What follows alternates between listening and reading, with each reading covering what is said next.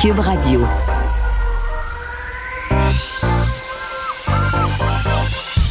Même l'été, le midi, faut rester informé. Vincent Dessureau. Un été pas comme les autres. Cube Radio.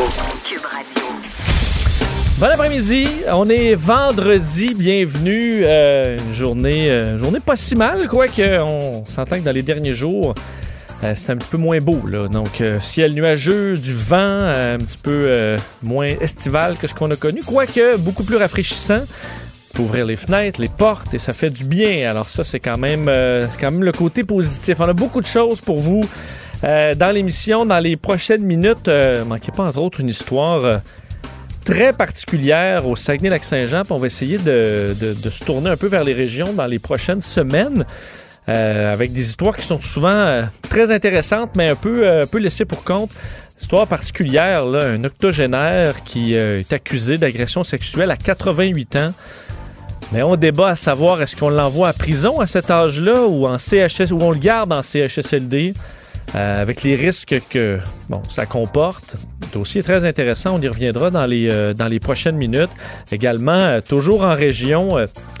Vous nous écoutez de l'Abitibi ou du Saguenay, vous avez peut-être vu dans les derniers jours des euh, infestations de papillons, mais les images, vous les avez vues sur les réseaux sociaux, là, euh, dignes d'un film d'horreur. Donc des milliers, c'est pas des millions là, de, de papillons qui meurent euh, partout, là, au point où des stationnements en sont euh, complètement recouverts.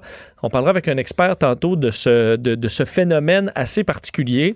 Et euh, dans l'actualité, ben, ce qui retient l'attention, et je vais vous, euh, donner plus de détails tantôt. Euh, d'ailleurs, présentement, le vice-président des États-Unis, Mike Pence, qui fait euh, un point de presse, le premier depuis un bon moment, de ce qu'on appelle la Task Force, donc euh, le groupe de travail sur la pandémie, euh, qui va, fait le point là, présentement sur la situation aux États-Unis. On voit Dr. Fauci qui est aux côtés du, euh, vice-président, euh, où on va expliquer les, euh, bon, la situation présentement chez nos voisins américains qui s'est dégradé pas à peu près, euh, particulièrement en Floride. Puis là, vous dites, bon, ça, on l'entend souvent là, que ça se dégrade en Floride depuis quelques jours, mais là, euh, c'est la plus grosse hausse euh, depuis le début en Floride et par toute une, marche.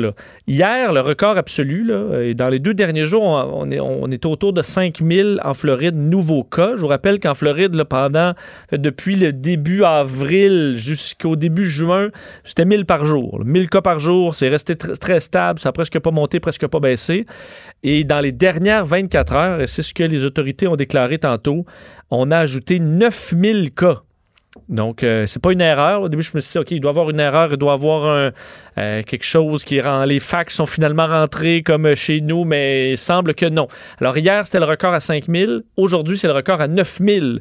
Donc, quand vous parlez de courbe, là, euh, c'est pas une courbe, c'est une ligne droite vers le ciel pour euh, la, Floride. Alors, une situation vraiment, vraiment très dangereuse, de sorte que dans les dernières minutes, l'État euh, de la Floride a annoncé sur les réseaux sociaux, en fait, c'est sur Twitter, donc on verra le, détail, mais on vient d'annoncer que dans les 64 comtés euh, en Floride qui sont en phase 2 de la réouverture, ce qui impliquait entre autres les restaurants, les bars, les ventes d'alcool, à l'exception des nightclubs, un peu comme chez nous, donc tu peux pas danser, mais euh, tu peux aller dans les bars, eh bien, on, euh, on revient sur cette décision et on suspend la vente d'alcool aux États-Unis. On dit statewide, à la grandeur de l'État. C'est ce qui vient de sortir il y a quel- quelques minutes à peine euh, en raison de cette hausse fulgurante de cas aux États-Unis. Et je suis quand même curieux de voir, euh, parce que M. Pence, euh, le vice-président, disait euh, évidemment, ah, on est très touché, M. Trump euh, euh, également, mais grâce au travail des Américains et de nous, ben, euh, évidemment, on est dans une situation bien différente qu'il y a deux mois. Ben, pas tant que ça. Évidemment, ça touche davantage les jeunes présentement, la- la- le nombre de cas. Euh, et, euh, mais ça va arriver tôt ou tard euh, dans le bilan. Donc, cette monte, les 9000 cas, il y en a qui vont mourir. Et ça, ça va arriver dans les, dans les prochains jours. Dans certains cas, ça prend une semaine. Dans certains cas, ça prend deux mois. On sait qu'il y a des gens avec la COVID qui restent sur des respirateurs pendant des mois.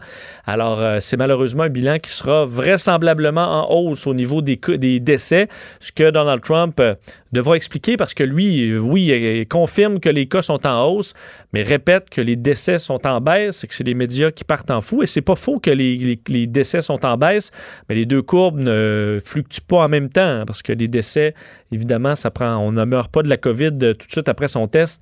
Alors, on verra. Surtout que ce qui inquiète, c'est le taux de retour positif sur le nombre de tests. Donc, oui, on fait plus de tests, on a plus de cas, mais sur le nombre de tests, on ne veut surtout pas, on dit dépasser à peu près les 10 là, de taux de positifs. Et entre autres, au Texas, c'est ce qu'on vient de franchir. Et on referme également certaines activités qu'on avait euh, pu euh, bon, euh, rouvrir. Je vais vous donner les détails là-dessus un petit peu plus tard pour faire le tour de la question de la COVID parce que j'aimerais bien commencer avec le bilan parce que ça fait, moi, ça fait trois mois que je vous donne le bilan tous les jours. C'était avec Mario Dumont avant et là, c'est c'était moi tout seul, ben, il n'y en a pas aujourd'hui. C'est la euh, première journée où on n'a pas ces bilans. Alors, c'est un peu particulier, surtout que hier, c'était le, nombre de cas était peut-être un peu inquiétant.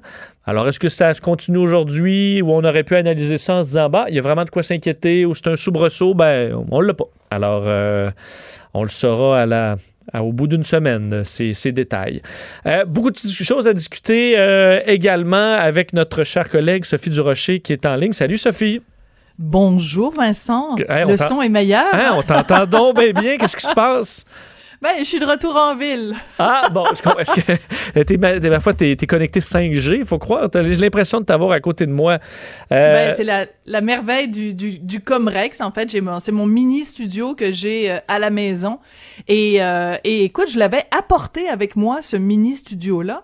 Mais la connexion Internet, là où j'étais, à Tremblant, était tellement pourrie que même avec une technologie aussi performante qu'un micro et un mini studio comme Rex, j'arrivais pas à me connecter comme il faut. Ce qui en dit long quand même sur l'état de la connexion Internet au Québec en 2020. Ben c'est ça, parlons-en euh, de, ça parce que je sais que tu notais, évidemment, beaucoup de Québécois se sont tournés vers le télétravail pendant la pandémie. Certains vont le rester, même qu'on voyait des gens qui disaient, ben moi, je vais quitter les grandes villes, euh, on peut aller en campagne euh, et, être aussi efficace. Malheureusement, c'est pas le cas partout au Québec. Ah ben pas du tout. Écoute, euh, c'est, vraiment l'exemple tout simple. C'est cette semaine que Richard et moi on vient de passer euh, à Tremblant. Écoute, c'était famélique vraiment famélique, là, digne d'un pays du tiers-monde. Là, on arrivait euh, de peine et de misère, ça, ça, ça, tournait, la petite boule tournait tout le temps quand on essayait de se connecter. Écoute, on n'arrivait même pas à lire notre journal de Montréal le matin. On peut pas commencer notre journée sans avoir lu le journal de Montréal ou le journal de Québec. Et euh, écoute, on a essayé tant bien que mal. Et à un moment donné, on s'est dit bon ben là, la seule solution, c'est de se brancher. Tu sais, avec ton cellulaire, tu peux faire en sorte que ton ton cellulaire euh, devienne comme un, émetteur, euh, comme un modem mobile.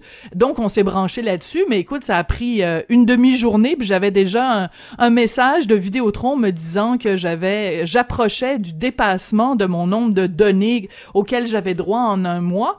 Fait que c'est, c'est, c'est beau en théorie de dire avec la pandémie, les gens ont découvert le télétravail, puis c'est l'avenir, puis maintenant on va tous se prendre une maison à la campagne, puis on va travailler de l'extérieur mais la réalité va nous rattraper assez rapidement.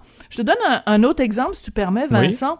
Avec euh, Richard, on avait pensé à un moment donné louer un chalet dans les cantons de l'Est, puis on se disait, bon, ben écoute, si à un moment donné, la, pandémie, s'il y a une deuxième vague, ben on va pouvoir, euh, tu sais, notre fils, il n'y aura pas d'école, s'il y a vraiment une deuxième vague très, très forte, puis on va pouvoir tout le monde travailler de cette maison de campagne dans les cantons de l'Est, ce chalet.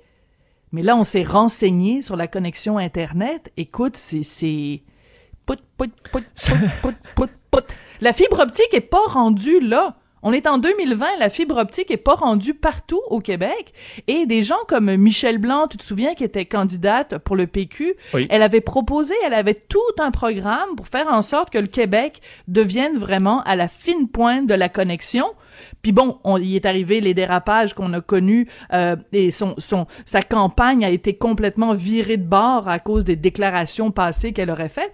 Mais son programme là pour le numérique, il était vraiment intéressant. Puis ça aurait été intéressant que les libéraux, que pas les libéraux, mais que la CAQ reprenne ces idées-là parce que, je veux dire, s'il y a une deuxième vague, là, ça va être très difficile pour les gens de faire du télétravail. Oui, parce qu'on comprend, il y a des gens qui, euh, pour avoir un chalet, là, euh, être déconnecté quelques jours, c'est pas grave, mais des gens qui habitent là à l'année, il y a des agriculteurs, il y a des gens qui sont dans des, euh, dans des petits villages et qui, veut, veut pas, en payent le prix parce qu'avoir une connexion Internet, faut dire connexion Internet, là, haute vitesse, maintenant, c'est nécessaire. on en voit là, des jeunes maintenant qui vont, qui vont à l'école à la maison et qui peuvent pas suivre, là. Ils peuvent pas suivre du tout. Puis écoute, euh, qu'est-ce qu'on a fait pendant cette, cette pandémie? La, la, la popularité de deux choses. Bon, le, les Zooms et compagnie pour deux choses. Premièrement, pour le travail, parce qu'il y a plein de gens qui avaient besoin de ça pour faire des réunions. Mais si tu n'arrives pas à te connecter à la réunion, puis tous tes collègues, eux, sont connectés, ben ça peut te coûter ton travail. C'est vraiment grave. Et l'autre chose qu'on a faite avec ces Zoom, FaceTime et compagnie, c'est qu'on a gardé un contact humain. Tu sais, les gens dans les CHS HSLD, euh, le, bonheur qu'ils avaient parfois quand une, une infirmière ou une préposée aux bénéficiaires leur tendait un iPad pour qu'ils puissent être connectés avec le reste de leur famille qu'ils pouvaient pas voir en chair et en os. Ben, tu sais, si toi, tes proches, toi, t'es en CHSLD, CHSLD, puis tes proches sont à Saint-Glinglin, puis que la connexion Internet marche pas, on te prive de ce contact humain-là. Donc, donc d'un point de vue professionnel, d'un point de vue humain, d'un point de vue de divertissement, je veux dire, euh, pendant le confinement, on a fait quoi? On a écouté de la musique, on a regardé des films. Si tu te retrouves complètement isolé d'un point de vue économique, d'un point de vue humain, et d'un point de vue de, de, divertissement. Fait que ça, ça, ça tient un peu debout, ça n'a pas de sens. À surveiller, par contre, parce que cette semaine, euh, le, un certain Elon Musk, très connu euh, dans le monde de la techno, pour parler du Canada, entre autres, comme étant une de ses priorités pour sa constellation de satellites qu'elle a envoyé de l'Internet partout à la grandeur du globe. Ben, un des problèmes, c'est que lorsqu'il aura là, sa constellation, euh, ben, nos compagnies d'ici, qui n'auront probablement pas eu d'aide pour brancher ben les, les, quatre coins, ben, vont peut-être se faire damer le pion par un géant américain comme ça qui aurait eu les moyens de mettre une euh, quantité incroyable de satellites en, orbite. Bon, au moins, il y, aura une, il y aura une possibilité pour des gens, par contre, qui n'ont jamais eu de connexion. Euh, Sophie, est-ce que tu vas au gym?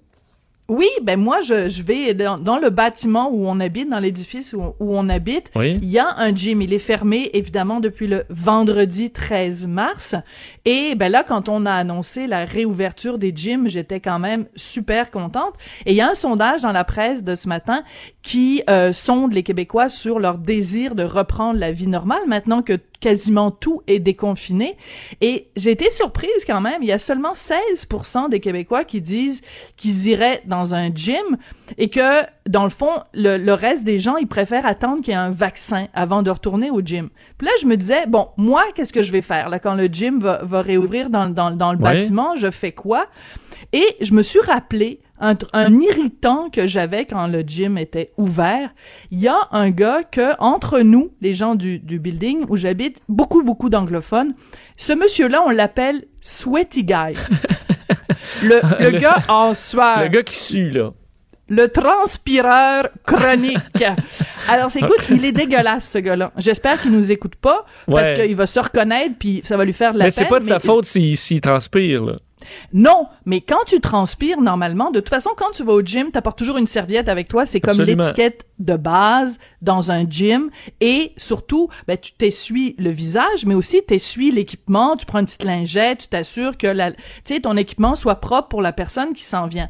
Ben lui, Sweaty Guy, le transpireur chronique, il dégouline, mais ça dégoûte là. C'est les oh. gouttelettes, là, les gouttelettes qu'il faut aplatir. Là. Toi, t'arrives sur le tapis, puis il y a plein de... Non, il y a une flaque. Ça dégouline. Oh. Il y a une flaque de transpiration. Fait que là, je me disais, si je retourne au gym et que le transpireur chronique est là, ça me dégoûte. Imagine en temps normal, c'est dégoûtant. Mais là, si je croise le transpireur chronique en pleine ouais, pandémie... tu t'en retournes chez vous, là.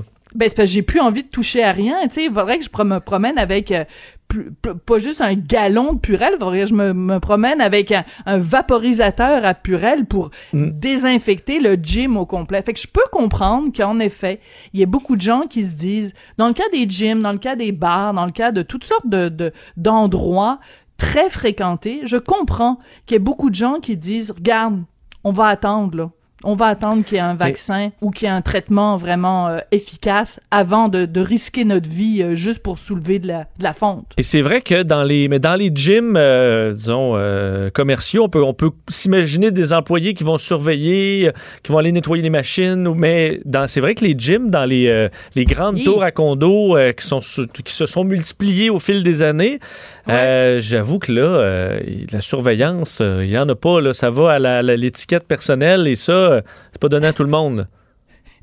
non.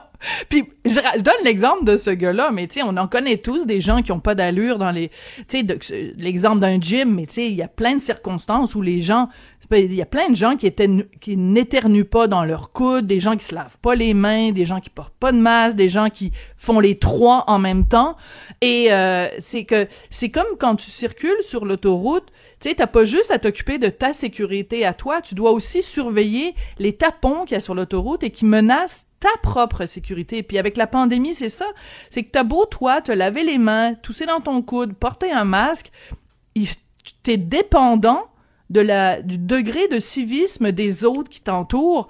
Et je peux très bien comprendre qu'il y a des gens qui ont, qui ont, qui ont pas le goût vraiment d'aller se frotter à d'autres êtres humains, sachant que ben, c'est pas tout le monde qui a le même degré d'éthique euh, au, au, même niveau maintenant. Non, et j'en vois déjà ce, ce tousser là, dans le, le, le point, c'est dans la main, on, on, élimine ça, mais il y en a encore beaucoup moi, qui, qui recommençaient à prendre le métro, des gens qui font juste tousser, là, mais à tout vent. Là. mais sans, juste comme ça, là, dans, la, dans, dans, le wagon de métro.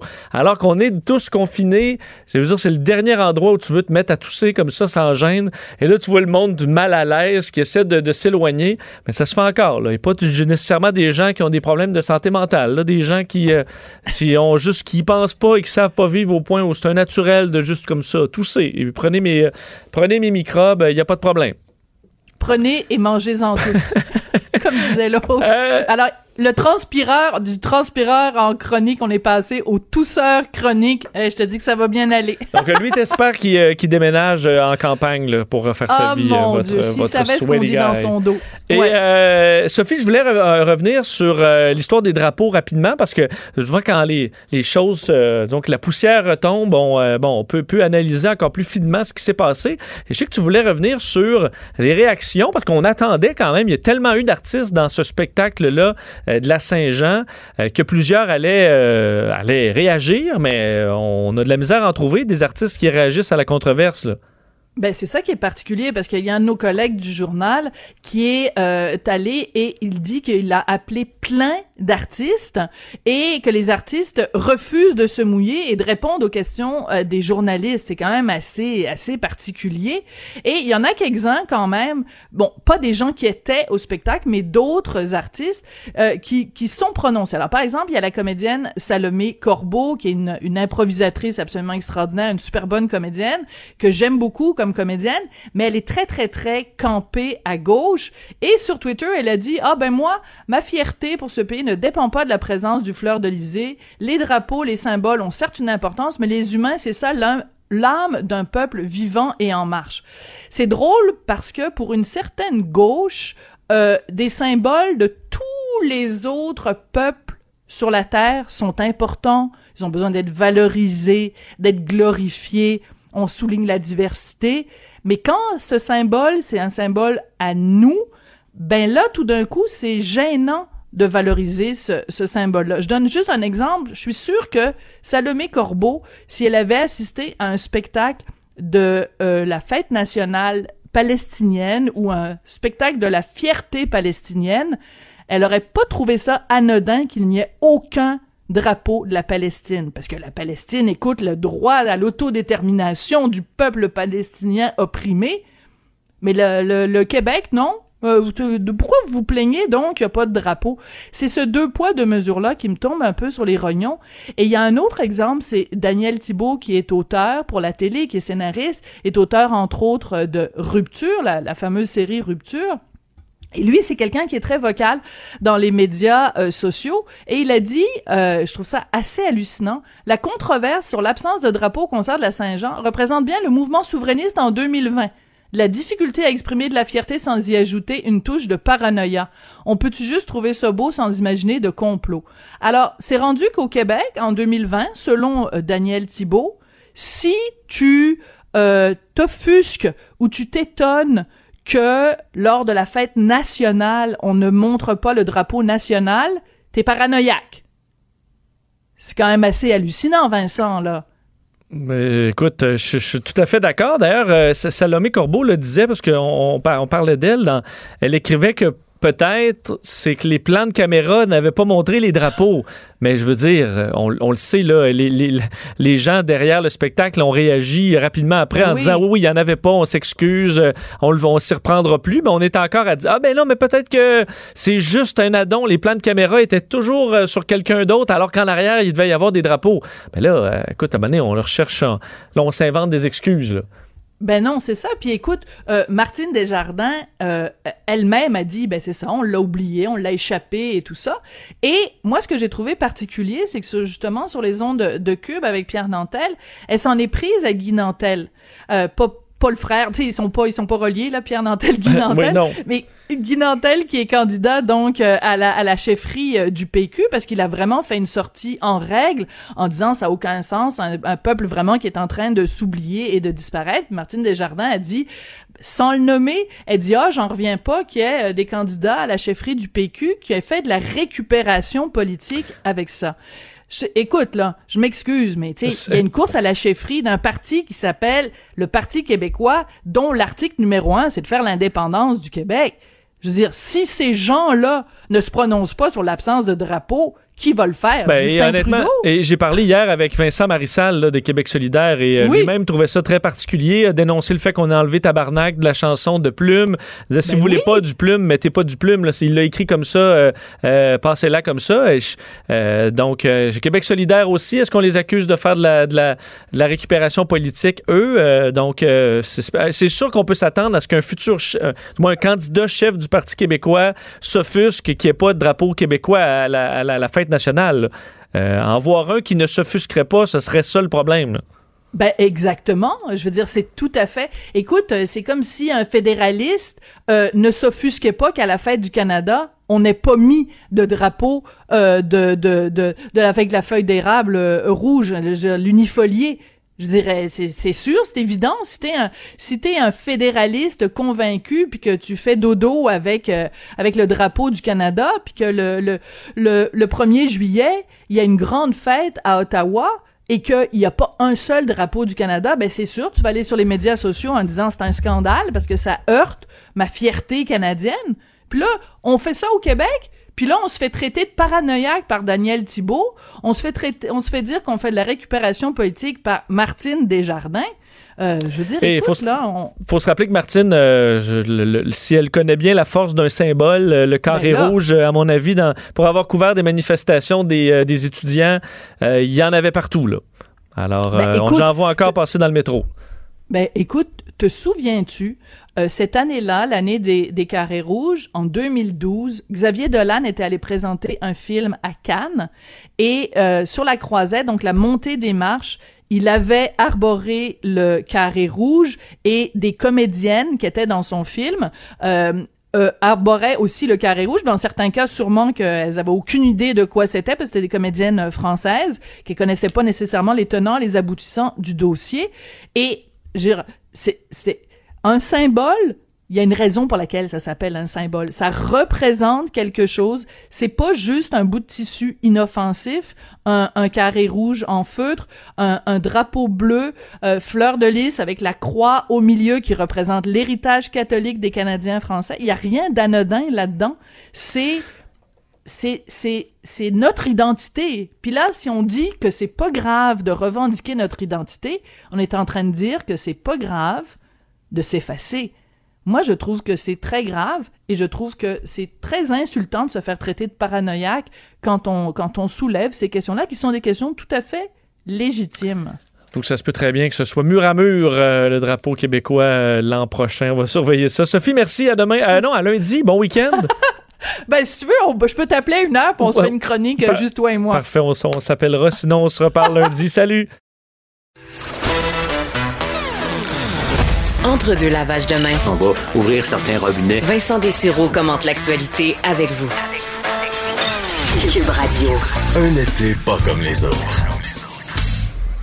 On est de retour et euh, je vous ai parlé brièvement tantôt d'une histoire très particulière euh, au Saguenay-Lac-Saint-Jean qui euh, est tout un débat éthique. Je vous raconte rapidement l'histoire qui est dé- décrite dans le, le- quotidien ce matin.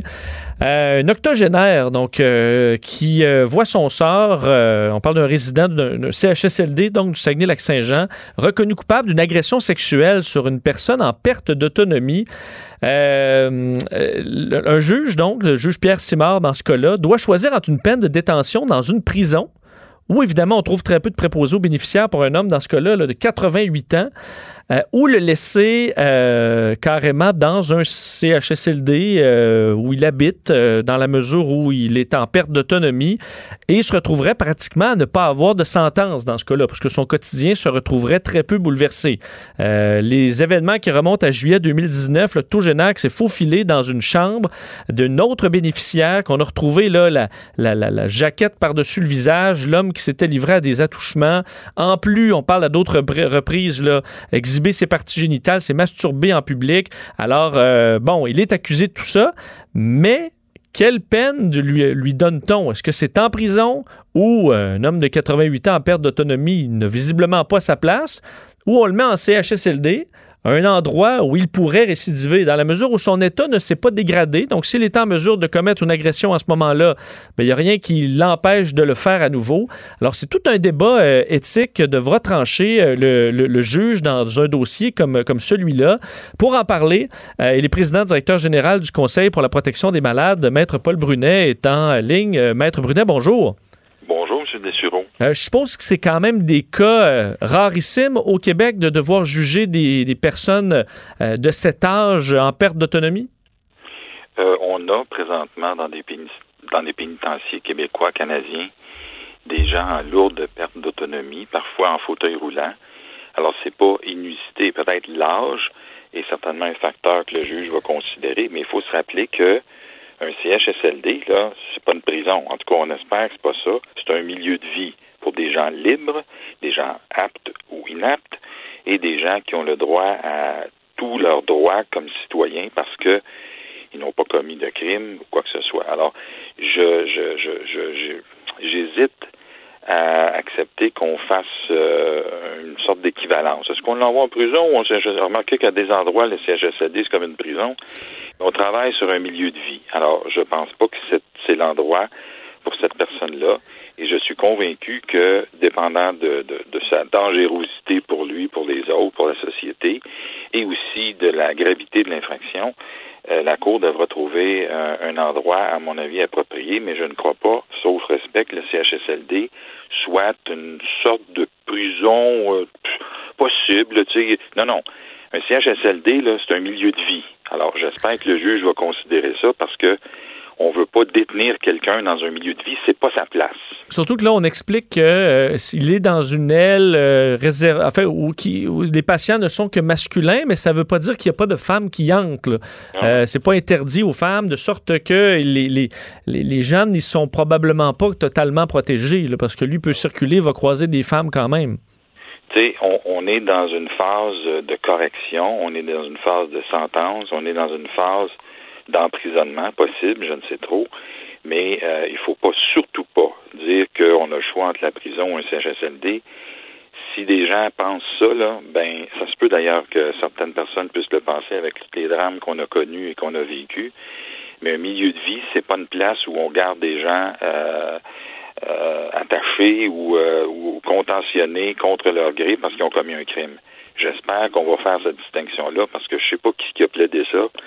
C'est pas fort. C'est pas fort. Un CHSLD, c'est un milieu de vie, c'est pas une prison, puis j'espère qu'il va aller ailleurs que dans un CHSLD. Et c'est au, au- à l'institution correctionnelle de voir à avoir, comme on l'a fait pour Mme Thibault, qui est en fauteuil roulant, Oui. elle est allée en prison. Le maire de Laval avait près de 80 ans, il est allé en prison. Alors, quand on a commis un crime, puis qu'on est déclaré coupable, c'est la vie, ben il faut payer pour. Puis la solution, c'est souvent l'incarcération, mais ne me dites pas, s'il vous plaît, qu'un CHSLD, ça va être comme un- une sorte de parallèle ou de, de, de voie de sortie. Non, c'est pas ça. Un CHSLD, c'est pas une prison. Il faut pas que ça en devienne une. Puis il faut surtout pas que cette personne-là soit incarcérée dans un CHSLD. Parce qu'on trouve, on dit, M. Euh, Ahmed Brunet, qu'il y a également des outils technologiques, comme des tapis de surveillance, où lorsqu'un résident se lève de son lit, il y a une alarme qui sonne. Donc, on pourrait mettre des tapis de surveillance autour du monsieur. Et s'il se lève, ben on, peut aller l'avertir. Ça, vous euh, vous embarquez pas là-dedans? Non. Les tapis de surveillance, c'est pour le monde qui tombe de son lit, pour les protéger être alerté assez vite pour que les préposés ou le personnel soignant aillent au secours de la personne. Pas aller voir s'il est en train de se sauver. On est en train de mélanger bien des affaires, probablement par ignorance, mais surtout par respect pour ceux qui vivent dans un milieu de vie qui s'appelle un CHSLD et dont on essaie de, de ramener les affaires pour que un jour ça corresponde vraiment à un milieu de vie. Il y a des places que ça a l'air d'un milieu de vie, il y a des places ça a l'air d'un mouroir. Mais de grâce, de grâce, ne commencez pas à adapter des affaires pour que quelqu'un qui est détenu, qui doit être incarcéré, qu'on ne trouve pas une place en prison. L'incarcération, c'est la prison. Ça prend une prison, ça prend une prison adaptée, j'en conviens, mais c'est pas un CHSLD. À moins que vous me disiez qu'un CHSLD est une prison, il y a des places, puis il y a du monde qui ont vécu des, des, des horreurs qui pourraient se comparer. D'ailleurs, on a déjà dit que si on envoyait les vieux en, prison, ils mangeraient probablement mieux, puis ils seraient probablement plus en sécurité à bien des malheureusement. Oui. Alors, faut pas mélanger les affaires. Je sais pas qui est parti ça, mais on mélange dangereusement les affaires et j'espère que cette personne-là ne sera pas incarcérée, emprisonnée dans un lieu où il est supposé faire bon vivre et qui s'appelle un milieu de vie. Il faut que le juge sache ça. Il faut pas qu'il se mette à mêler. Oh, ben, ça peut être en prison, ça peut être en CHSLD. Dans le fond, c'est à peu près pareil. Hey, comment. parce que les gens qui sont assignés à résidence, on s'entend, vivent pas avec, euh, avec plein d'autres gens, là. Ben non, ben non. Exact. Pourrait être assigné à résidence chez lui avec un bracelet. Il y en a qui le font. Il y a des gens pour des, infractions. Tout dépendant de la gravité, je ne sais pas le, détail de l'offense et, de la condamnation. Il y a des, criminels, euh, je dirais de crimes mineurs, qui, qui sont incarcérés chez eux avec des, des, bracelets.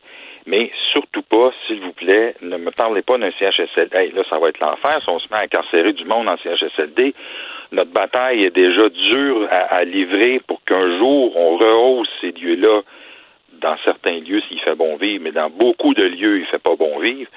Si on est en train d'adapter une partie de ces lieux-là pour qu'ils deviennent des prisons, alors, moi, je vais lancer la serviette. Euh, et, vous dire, parce qu'on dit, là, c'est dans l'échelle de gravité, c'était loin dans l'échelle de gravité, dans, le cas qui nous occupe, sans entrer dans les détails. Euh, mais Maître Brunet, vous vous, bon, vous occupez de, la, de défendre nos, malades. Vous en avez sûrement eu plein les bras. Euh, dans, les, dans les dernières semaines. et croyez-vous que les choses vont changer? Parce que là, en plus, j'avais une pensée dans les derniers jours. On était en pleine canicule et pour, pour, pour, nous, pour les jeunes, ceux qui ont accès à des piscines, c'est l'été, c'est le fun. Je veux dire, c'est encore les mêmes qui y goûtent parce que là, c'est dans les CHSLD où on crève de chaleur, eux qui ont passé des mois confinés. Euh, c'est vraiment, vraiment difficile. On dirait que c'est juste sur eux que, ça, que les, les pots tombent depuis quelques temps. Euh, pensez-vous que les, les, cette fois, les choses vont changer, que les Québécois ont été assez ébranlés pour que vraiment il y ait un changement fondamental? Écoutez, la COVID a, causé des horreurs, des morts euh, inutiles à certains égards. On va le démontrer éventuellement.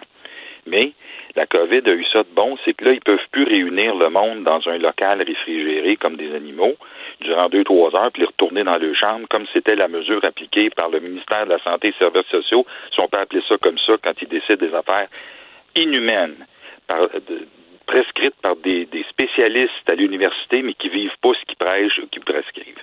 Cela dit, la COVID, maintenant, tu peux plus rassembler les gens. Fait qu'ils sont obligés, imaginez-vous donc, de rendre les chambres confortables et sécuritaires.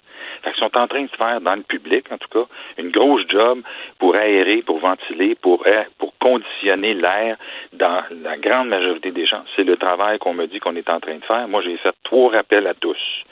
Un avec Jean-François Bégin euh, chez euh, ALCN. J'ai fait deux rappels à mes, à mes membres. On est 500 contacts. J'en ai fait un autre en 98.5 avec M. Dutrisac. J'ai eu quelques courriels à peine. Alors, je soupçonne qu'on est en train de faire une... On n'a pas le choix. On peut plus les réunir comme des animaux dans une cage. On est obligé, imaginez-vous donc, de les rendre confortables dans leur chambre. C'est ça qu'on visait depuis de nombreuses années. Fait que ça, je pense que s'il y a une bataille qu'on est en train de gagner à cause de la COVID, c'est celle-là. Alors, on avance à petits pas, et là, il reste à demander euh, aux gestionnaires, comme la ministre Blais l'avait demandé avant Noël, mais que personne n'a écouté, à ne pas mettre des couches à ceux qui sont pas incontinents, à les amener aux toilettes. Ça, ça s'appelle la dignité. Et aussi, on a demandé aux gestionnaires, comme elle l'a fait, mais que personne écoute, de manger la bouffe qu'ils servent. Parce que les endroits où les le peu de gestionnaires la mangent est meilleur. Fait que c'est des batailles qu'on livre. Je sais pas combien de temps ça va prendre, mais en attendant, on, on s'aperçoit, peut-être comme ailleurs, je sais pas, mais en tout cas au Québec en particulier, on a de l'ouvrage à faire pour que les personnes âgées soient traitées avec un minimum de dignité et à plusieurs égards, à plusieurs endroits, c'est pas encore le cas. Vous avez raison, mais on lâchera pas. Grâce à vous, les médias, qui, qui répercutent nos positions. Et euh, c'est le combat que mon frère a commencé à livrer il y a 40 ans. On ne le lâchera pas aujourd'hui. On va le suivre effectivement de près en espérant que ce soit pas, euh, disons, une, euh, simplement de passage que ce désir d'aider nos, nos personnes âgées. Maître Brunet, merci beaucoup. Merci à vous. Au revoir. Maître Paul Brunet, président directeur général du Conseil pour la protection des malades. On, regardera de près cette décision euh, du juge Pierre Simard au Saguenay, Lac-Saint-Jean, euh, enfin au Lac-Saint-Jean, au palais de justice d'Alma, euh, pour cet octogénaire accusé d'agression sexuelle, fait reconnu coupable d'une agression sexuelle sur une personne en perte d'autonomie. Ira-t-il en prison ou retournera-t-il en CHSLD parce qu'on n'est pas capable de s'occuper de lui en prison? alors, on surveillera cette décision de près. On revient dans quelques secondes. Le, commentaire de Loïc Tassé, un politologue pas comme les autres. On euh, est de retour et on parle à Loïc Tassé. Bonjour Loïc. Bonjour Vincent. Ça va bien? Oui, ça va très bien, merci. Bon, je regarde du coin de l'œil, je vois sur le réseau CNN le vice-président Mike Pence qui euh, s'adresse aux, euh, aux, Américains. Euh, première conférence de presse depuis un moment là, de la Task Force, ce groupe de travail qui doit lutter contre la COVID-19 avec Dr. Burns, Dr. Fauci. C'était nécessaire là, de faire le point dans la mesure où on a clairement une hausse inquiétante des cas aux États-Unis. On parlait vraiment là et on voyait leurs mots c'est presque une explosion de cas dans plusieurs États américains. Oui, oui, on en parlait en début de semaine et je te disais, il faut regarder ça, mais c'est pire que ce qu'on pensait. Euh, il y a une hausse extrêmement forte. On a eu 40 000 personnes contaminées hier. Ça, c'est plus qu'on n'a jamais eu depuis le début euh, de la pandémie. Et euh, on se rend compte que c'est beaucoup les 20 à 45 ans qui sont contaminés, donc des gens qui sont assez jeunes, ils forment la moitié des cas. Mais le problème, c'est que ça veut dire ça que le virus est beaucoup plus répandu dans la population et on pense qu'en ce moment, il y aurait environ 23 millions d'Américains euh, qui auraient contracté le coronavirus et qui se promèneraient donc en partie, euh, qui sont asymptomatiques, qui se promènent à travers les États-Unis avec ce coronavirus. Donc, il y a des États qui avaient ouvert très tôt, comme le Texas, qui ont mis de l'avant de nouvelles mesures de déconfinement. La Floride aussi, euh, on met des, mesures de confinement, devrais-je dire, de l'avant. On arrête donc tout ce déconfinement. Mais tout ça, c'est de très, très mauvais augure. Et en fait, les, autorités euh, américaines se demandent si elles vont être capables d'arrêter euh, cette, cette vague. On voit pas très bien comment, en fait. Euh, effectivement, et, euh, Loïc, parce qu'on peut se dire, là, oui, c'est le bilan présentement des victimes. Et euh, Donald Trump l'a répété sur les réseaux sociaux que le, bilan des victimes était toujours en baisse, mais c'est deux courbes qui vont, qui sont pas synchronisées. Là. On comprend que cette hausse de cas dans les derniers jours va probablement se traduire dans une hausse de décès un peu plus tard. Et que si les jeunes, euh, le, Loïc, là, c'est les jeunes qui le transmettent, c'est eux qui sont sortis rapidement en Floride, qui sont allés sur les plages. Mais ces jeunes-là, euh, ils vont aller à un moment donné souper chez ma, papa, maman, ils vont aller voir euh, grand-maman. à un moment donné, on, ne peut pas penser que c'est unique aux moins de 40 ans d'avoir la COVID-19 dans la mesure où ça se promène dans la communauté. Non, non, la seule chose, c'est qu'ils sont moins susceptibles de développer une maladie grave. Ils le développent quand ils peuvent quand même développer une COVID-19 très grave. Ils sont moins susceptibles de mourir mais ils peuvent quand même en mourir. Et donc, ce qu'on voit en ce moment, tu le dis très bien, c'est ce qu'on craint, c'est que cette maladie se répande encore plus à travers les États-Unis. Et à travers ça, un délire complet en ce moment sur les masques. Euh, il y a des gens qui te disent Ah, mes droits constitutionnels, vous n'avez pas le droit de me forcer à porter un masque. D'autres qui vont dire Oh, mais vous savez, Dieu a créé un système respiratoire pour l'être humain qui est fantastique. Vous ne pouvez pas le contrer avec un masque. Mais c'est du délire. C'est du délire religieux, du délire politique qui est encouragé par Donald Trump, il faut bien dire, qui lui veut pas porter de masque, qui veut pas dire aux gens de porter un masque. Puis là, écoutes ça et puis tu te dis Mais écoutez, là, quand on a une pandémie qui est à ce point grave, dans les lieux publics euh, comme les magasins, les restaurants, dans les transports publics, c'est bien évident qu'il faut porter un masque. Il n'y a, aucun, doute là-dessus. Autrefois, il y avait la tuberculose qui faisait des ravages importants partout, puis on a interdit aux gens de cracher parce qu'évidemment, les germes se répandaient à partir des crachats. C'est d'ailleurs toujours interdit. Il n'y a personne qui a dit que ce sont les nos droits constitutionnels de cracher. Pas plus que c'est le droit constitutionnel de quelqu'un de porter un masque et de répandre des germes partout quand on est en pleine pandémie. C'est complètement ridicule. Ben, comme certains disaient, moi je porte des pantalons, mais c'est plus pour les autres que pour moi, là. Parce que ça peut être bien confortable de se promener tout nu, là, mais il n'y a pas tout le monde qui veut voir ça. Euh, un mot, je, je posais la question sur Dr. Fauci parce que je le vois présentement. Selon toi, comment euh, lui peut vivre ça dans la mesure où il, il se garde toujours d'être critique envers l'administration? Les seules fois qu'il l'a fait un peu, là, ça n'a pas été long qu'il euh, que M. Trump s'est fâché. Et là, de voir la situation lui glisser entre les doigts alors que c'est sous sa garde, euh, ça, ça, doit être assez comme tous les adultes autour de Donald Trump. Donald Trump a des réactions qui sont très enfantines dans certains cas, puis tu as toujours eu autour de lui un certain nombre de personnes qui ont essayé de lui dire, bah, écoutez, calmez-vous, M. Trump, vous savez, il faudrait faire plutôt telle chose que telle chose. Et ils se disent tous, ces gens-là, vaut mieux que je sois là plutôt qu'il n'y ait personne. Au moins, je pourrais émettre quelques commentaires. Mais c'est sûr que Trump et son administration font euh, suivant leur propre volonté. Et il y a un véritable problème. Puis je te fais remarquer que Mike Pence, là, qui est en train de donner une conférence de presse, c'est un évangéliste. Hein. Quand il prend cette décision, il y a sa Bible sur son bureau. Ce que je te raconte là, c'est pas des histoires. Et mmh. il ouvre la Bible au hasard pour essayer de s'inspirer de la Bible dans ses décisions politiques c'est du délire religieux. D'accord? Donc, ce sont c'est des groupes évangélistes, ou ce sont les groupes évangélistes aussi aux États-Unis, qui sont parmi ceux qui ont le plus résisté à l'interdiction des messes, euh, parce qu'effectivement, il y avait un problème quand les gens se retrouvaient tous ensemble. Ils ont dit non, non, c'est la volonté de Dieu, etc. Tu as toute cette mentalité-là aussi qui est là à la Maison-Blanche. Euh, c'est encore une fois du délire religieux qu'on a. Alors, manque de leadership, délire religieux, discours anti-scientifique, tout ça, ça fait en sorte que maintenant, on a une épidémie aux États-Unis qui est incontrôlable. Et donc, ça va faire très mal à l'économie américaine, ça, parce qu'on va être obligé d'arrêter l'économie, parce qu'en plus, les Américains vont être persona non grata dans d'autres pays, ne pourront pas voyager à l'étranger, puis je peux pas croire que nous, on va ouvrir notre frontière aux, touristes américains, je pense pas. Euh, donc, ça va faire très, très mal aux États-Unis, ce qui se passe en ce moment. Et euh, juste avant de passer à la sujet de la Russie, un mot sur, parce que c'est sur le même sujet, mais on se parlait plutôt cette semaine de, Joe Biden et tu disais, euh, je pense que M. Biden peut-être un, peu sénile. Et là, il s'est mis à dire ça. on, peut se tromper, là, mais il disait au lieu de 120 000 décès, il a dit 120 millions. Est-ce que effectivement, on a beau lui mettre des belles lunettes Ray-Ban à la mode, mais il est peut-être un peu bêlé, Joe. Ben oui, c'est ce que je te disais, tu sais.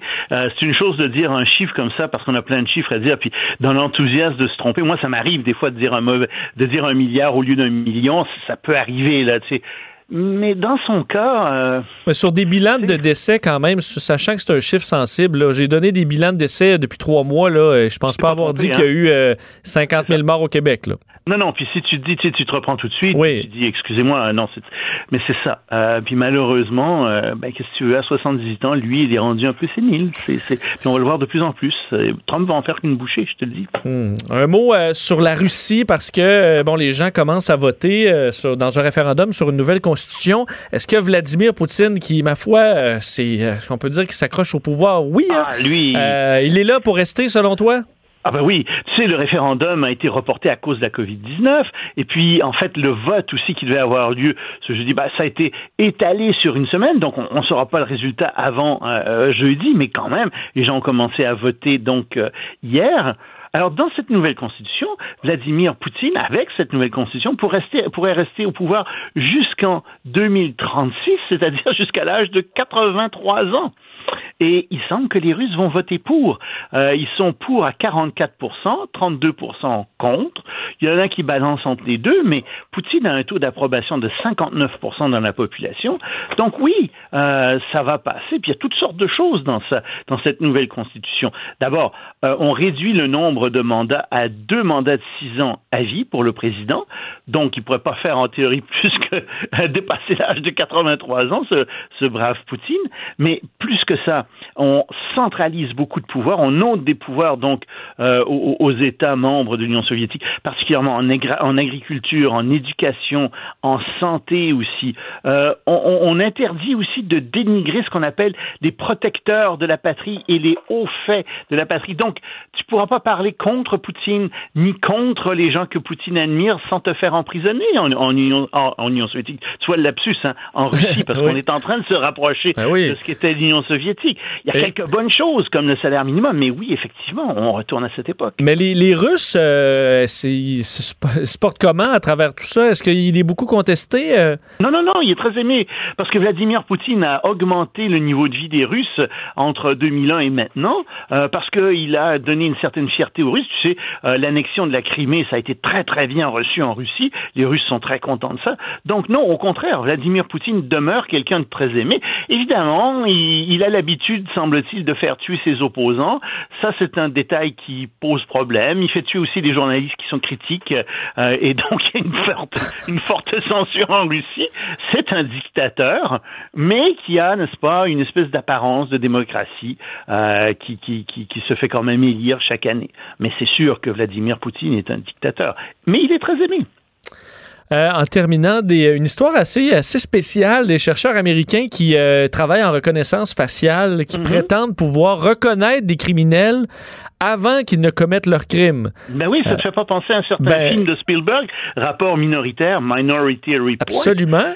quelque chose qui nous apparaît complètement euh, futuriste, c'est farfelu, oui. Pas tant que ça. Mais malheureusement, il y a euh, une étude qui a été réalisée à l'université de Harrisburg en Pennsylvanie, qui, qui, qui doit être produite euh, bientôt, qui doit être publiée euh, par dans Springer. Et en fait, il y a une pétition de 200 savants qui a été signée. On va dire non, non, non, vous publiez pas ça, puis on va pas là, et on veut pas faire ça, parce que la reconnaissance faciale pour faire la, la, la, la prédire la criminalité, c'est de la mauvaise science, c'est de la fausse science. On ne peut pas faire ça en regardant la démarche des gens, en regardant leur physionomie, on ne peut pas prédire leur comportement. Ça s'est déjà fait dans l'histoire, ça a déjà existé.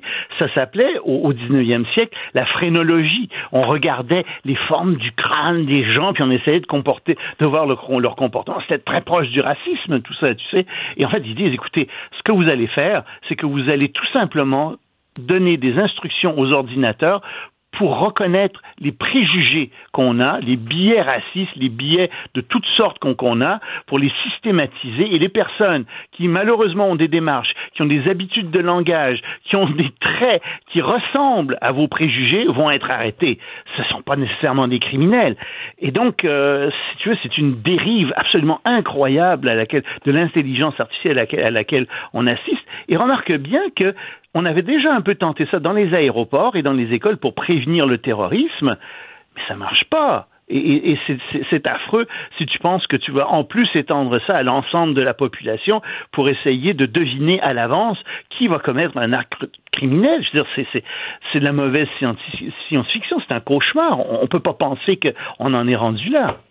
Hmm, effectivement, ça fait, nous fait penser davantage à des, choses qui se feraient en Chine que qu'en Amérique du Nord. Oui, mais tu peux être sûr qu'en Chine, ils doivent l'étudier aussi. Alors ça, je te fais une prédiction. Euh, disons que c'est une hypothèse, je ne l'ai pas vérifiée, mais ça ne m'étonnerait pas du tout qu'en Chine, il y ait le même type de recherche qui soit faite. Cube Radio. Vincent Dessureau. Pour nous rejoindre en studio, 187 Cube Radio. 1877 827 2346. Hein, moi, en tant que joueur, pas en été, je suis un joueur saisonnier. En été, euh, la console est fermée, euh, mais euh, quand l'automne arrive, je, le ressors. Et parmi les jeux ben, qui, que j'ai probablement le plus joué, il y en a plusieurs qui proviennent de Ubisoft, qui est éclaboussé ces jours-ci par une série d'histoires, d'allégations de violence, d'harcèlement sexuel, au point où ben, Ubisoft a dû, dû, dû réagir. je vous rappelle la nouvelle. Faut dire qu'Ubisoft, là, qui, ils ont des, un studio gigantesque à Montréal. Ils ont du studio un peu partout à travers le monde. C'est vraiment un des géants de l'industrie. Annonce donc des enquêtes internes alors que plusieurs histoires circulent, entre autres sur les réseaux sociaux, d'ex-employés, des employés anonymes euh, qui euh, ont écrit donc sur Twitter différentes histoires, entre autres des histoires qui se seraient produites dans des studios au Canada, dont euh, le studio montréalais, également celui de Toronto, où on, parle d'un problème systémique pour Ubisoft, où des femmes se, font, se font maltraiter. On parle entre autres d'un directeur créatif de Toronto sous et enragé qui aurait étranglé une employée lors d'une soirée du jeu Far Cry. le gestionnaire en question qui aurait ensuite eu une promotion. Euh, on dénonce donc une situation là, incroyablement toxique pour les femmes dans l'industrie en général. Euh, une femme, entre autres, qui s'est fait lécher le visage là, euh, lors d'une autre fête. alors, au point où ben, il y a eu une réaction officielle par Ubisoft qui écrit là, dans la, nuit dernière qu'il y aura donc des enquêtes internes déclenchées avec le soutien de consultants externes spécialisés. Nous sommes sincèrement désolés. Nous sommes engagés à créer un environnement inclusif et sûr pour nos équipes, nos joueurs et nos communautés. Il apparaît clairement aujourd'hui que nous n'avons pas réussi à atteindre cet objectif. En fonction des conclusions, nous nous engageons à prendre toutes les mesures disciplinaires appropriées et également euh, l'audit de nos politiques, procédures, systèmes existants afin de comprendre là où ils ont été défaillants. Alors, est-ce qu'on quand même, euh, ils acceptent déjà un blâme là-dessus?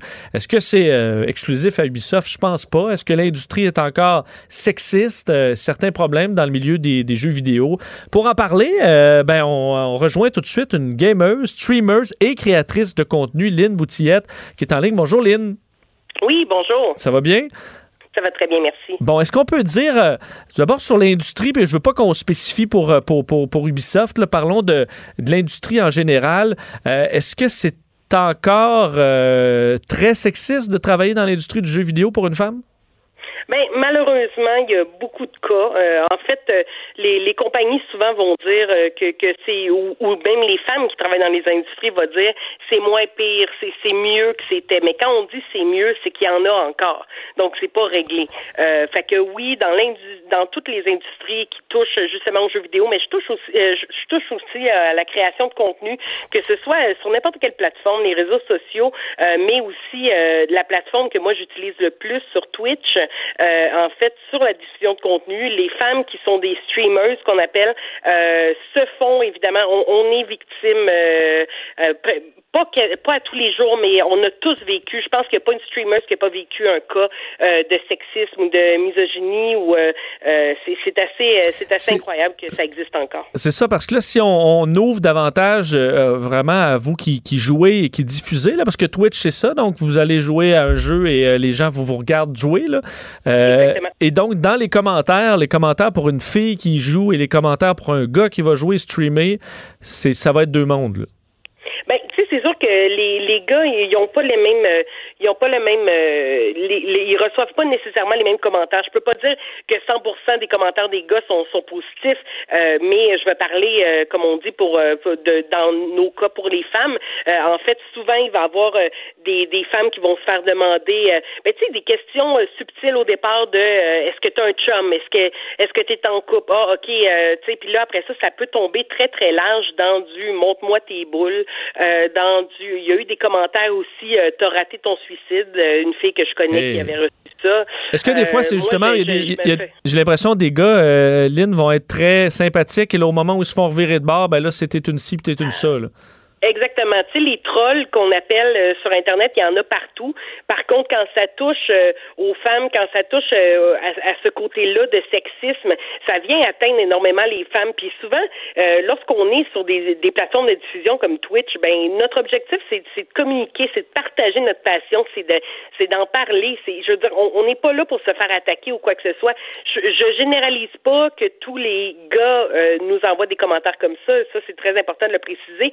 On, construit nos communautés hein, dans n'importe quelle plateforme. Et euh, je crois qu'il y a une façon de, de construire des bonnes communautés saines, mais il faut savoir bien s'entourer puis les repérer rapidement. Euh, puis je trouve que, tu sais, tantôt on parlait justement d'Ubisoft, mais je vais aller plus large que ça parce que Twitch aussi a reçu énormément euh, de, de, de, plaintes dernièrement de streamers, de streamers qui recevaient des commentaires du genre. Il n'y avait aucune action qui était faite par par Twitch, qui est une plateforme énorme aussi, euh, et euh, tellement que les streamers, des streamers américains surtout, un peu canadiens aussi, ont décidé mercredi passé de faire un Twitch blackout, donc euh, que les gens ne streamaient pas, ne diffusaient pas pour essayer de faire réagir justement Twitch. Et Twitch aussi a réagi en disant nous allons regarder euh, qu'est-ce qui se passe de notre côté, du côté de notre plateforme, et on va tenter de réagir en premier avec les cas les plus graves, et ainsi de suite euh, en donnant des euh, des des, des bans qu'on appelle donc en punissant dans le fond permanent permanent les gens donc qui pourront plus se reconnecter à leur compte. on va voir qu'est-ce que ça va faire parce que c'est mm. les, les paroles c'est bien dit là, mais après ça il faut de l'action. on comprend que ça en prend beaucoup pour pour faire bouger là. Parce que là, au point où dire, ben, faut que les, les streamers arrêtent de, de, faire leur travail au complet pour euh, faire réagir la plateforme, c'est que ça en prend encore pas mal. Oui, ça en prend beaucoup. Puis encore là, la solution du, du Twitch blackout n'a pas été généralisée euh, parce que certains streamers disaient, ben pourquoi qu'on fait un blackout, pourquoi on arrête de streamer si notre objectif c'est d'essayer de montrer que ça se fait pas, on devrait juste être présent et en parler de cette situation-là.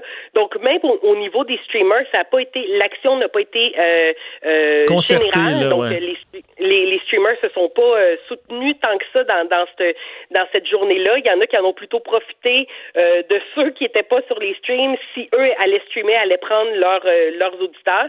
Donc, tu sais, il y a eu un peu de, de bon, ça n'a pas fonctionné le mouvement euh, aussi fort, mais ça prouve par contre qu'il y a quelque chose qui se passe, qu'il y a un problème. Il faut le souligner. Moi, je dis tout le temps, il faut en parler.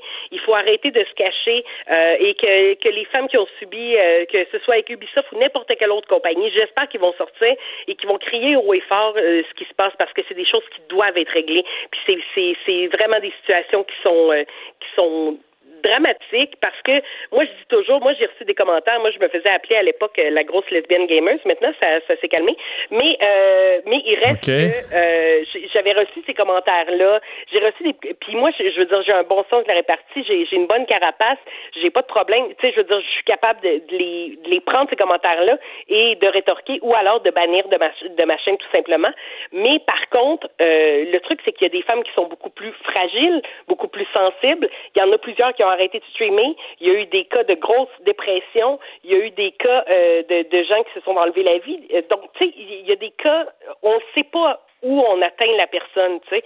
Euh, donc des commentaires comme ça qui peuvent sembler pour les trolls ou pour les gens qui viennent dire ces commentaires-là, qui peuvent sembler banals, peuvent devenir très très très euh, très graves pour pour certains cas. Faut faire attention. Nos paroles heurtent pour vrai. Euh, en terminant, je veux ouvrir un peu sur la, justement dans l'industrie du, jeu vidéo. Euh, là, on parlait de sexisme, mais euh, il, me semble y avoir dans la culture un, niveau de performance qui est, qui, qui est et je, m'explique, j'ai visité Ubisoft Montréal il y a quelques années. J'ai eu la chance de faire la grande visite, puis j'ai été très, impressionné. Il faut dire c'est c'est gigantesque, très fier de, voir ce que les produits à Montréal, euh, ce, qui est produit à Montréal. Et il faut dire c'est très moderne. Il y a des grandes salles, il y a un food truck. À chaque étage, c'est gros design. Il y a des balançoires, il y a des espaces communs gigantesques.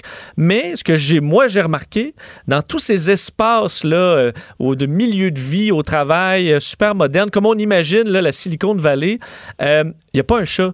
Dans aucun de ces grands espaces où justement tu as des balançoires, de, du gazon, un mini-pot, je me souviens plus de tout ce qu'il y avait, mais il euh, n'y a personne parce que tout le monde est devant son ordi du matin au soir parce que la culture du jeu vidéo, c'est t'arrives avant de avant le début de ton chiffre puis tu pars euh, longtemps après parce que c'est ça parce qu'il y a le crunch aussi que là le jeu faut qu'on sorte puis garde tu comptes pas tes heures puis c'est comme ça puis si t'es pas content va-t'en. Est-ce qu'il y a quand même beaucoup de ça encore un, niveau de performance qui est demandé aux gens dans le jeu vidéo euh, qui euh, qu'on voit pas dans d'autres industries?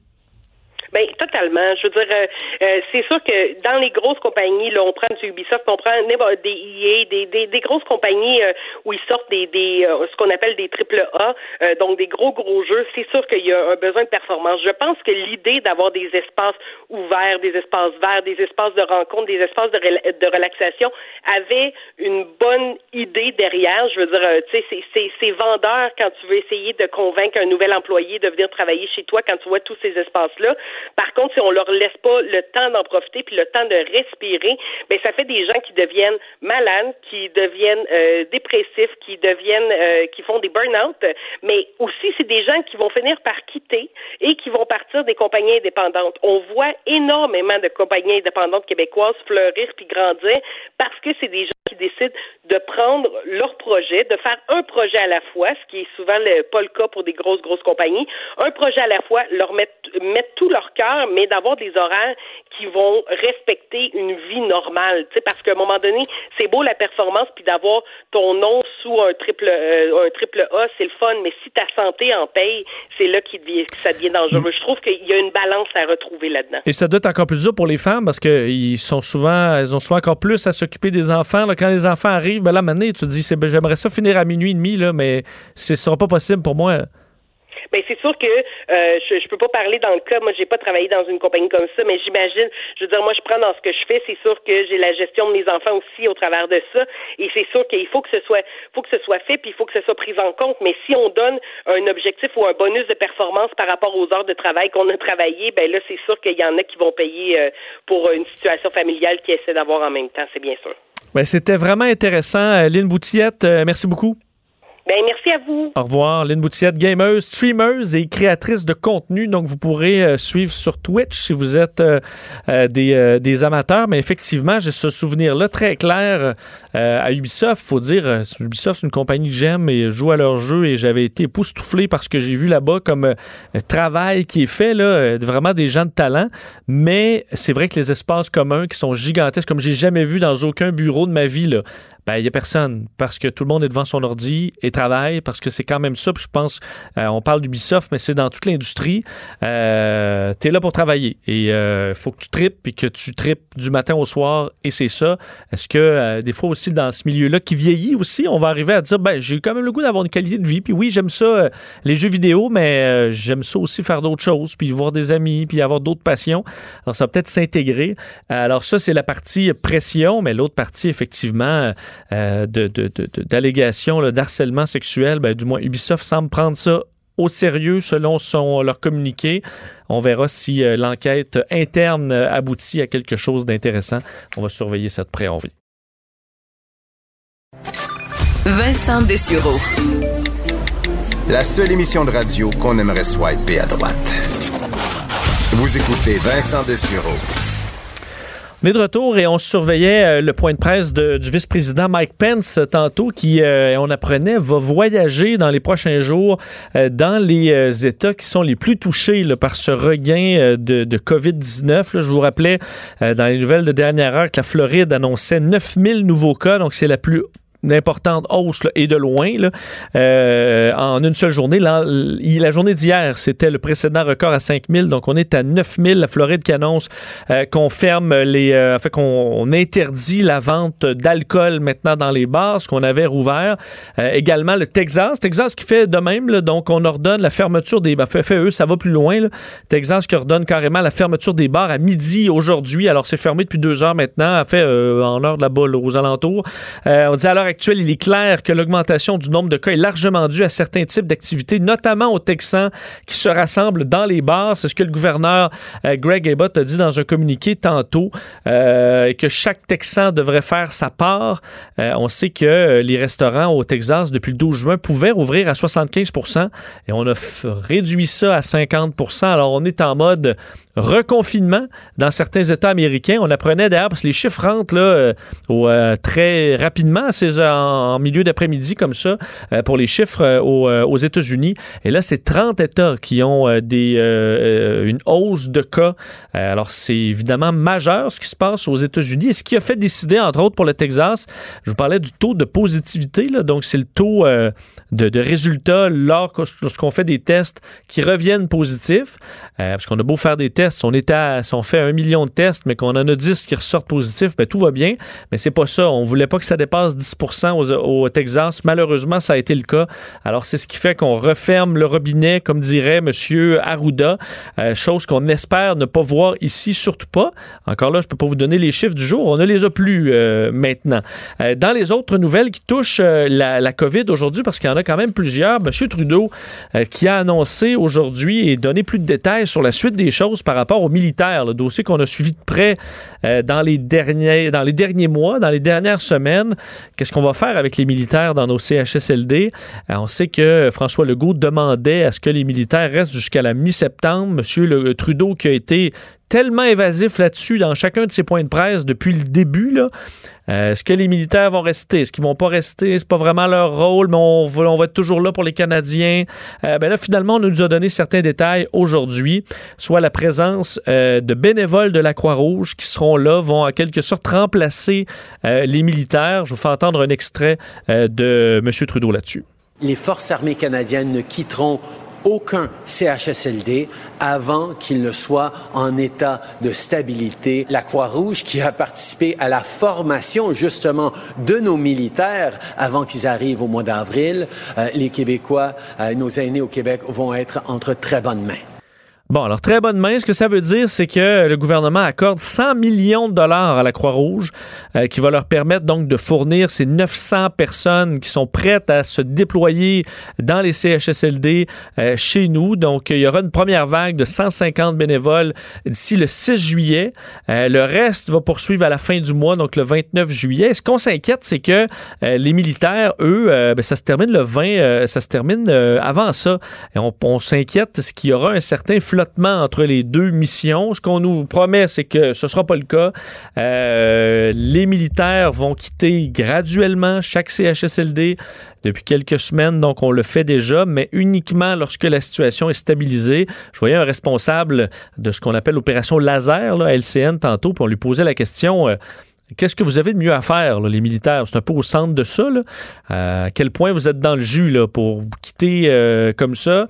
Et ce qu'on explique, c'est que vraiment, les militaires, c'est euh, on les utilise en dernier recours et que là, dans la mesure où on a de l'aide qui vient et qui peut remplacer, ben, les militaires pourront aller faire leur autres devoirs, du moins d'entraînement, parce que ce que je sache, on n'est pas dans une guerre euh, nulle part. Alors, euh, les CHSLD devraient être couverts. C'est une promesse de euh, M. Trudeau. également, les, à Montréal, petit changement pour ceux qui prennent l'autobus. Vous savez que depuis le début de la COVID-19 au Québec, on doit embarquer par l'arrière de l'autobus. On avait tout barricadé très rapidement. Euh, bien maintenant, ce sera, euh, ne sera plus comme ça. On va entrer par l'avant des autobus. Euh, surtout, évidemment, le problème qui était là, le problème principal, c'est pour vérifier les titres de transport. Donc, les gens qui pouvaient entrer, sortir des autobus sans avoir leur billet de payer. Alors, ça posait problème. Alors là, les utilisateurs qui vont entrer comme avant euh, à l'entrée et euh, qui vont ressortir bon, par, par, l'arrière, ça permettra de s'assurer que les gens aient payé leur billet parce que, veut, veut pas, pour la STM, c'est un manque à gagner qui est quand même immense, là sûr que quelques billets ne euh, vont pas changer énormément de choses, mais quand même, et je termine sur les masques. Je dois dire que j'ai recommencé à prendre le métro. Quand même beaucoup de gens qui ont des masques, mais on sent que c'est en baisse pas mal. Et euh, on le confirme dans ce sondage publié aujourd'hui par l'Association médicale canadienne. Euh, les Québécois suivent les règles pour la distanciation sociale, pour le lavage de mains, pour l'étiquette respiratoire, se, se tousser dans le coude en gros, mais pas pour le masque. 93% des répondants disent tousser dans leur coude. 95 avoir de la distanciation sociale, 70% le lavage de mains, ce qui est vraiment quand même une catastrophe, 70% vous faites quoi l'autre 30 là, sérieusement? Mais bon, c'est quand même ça.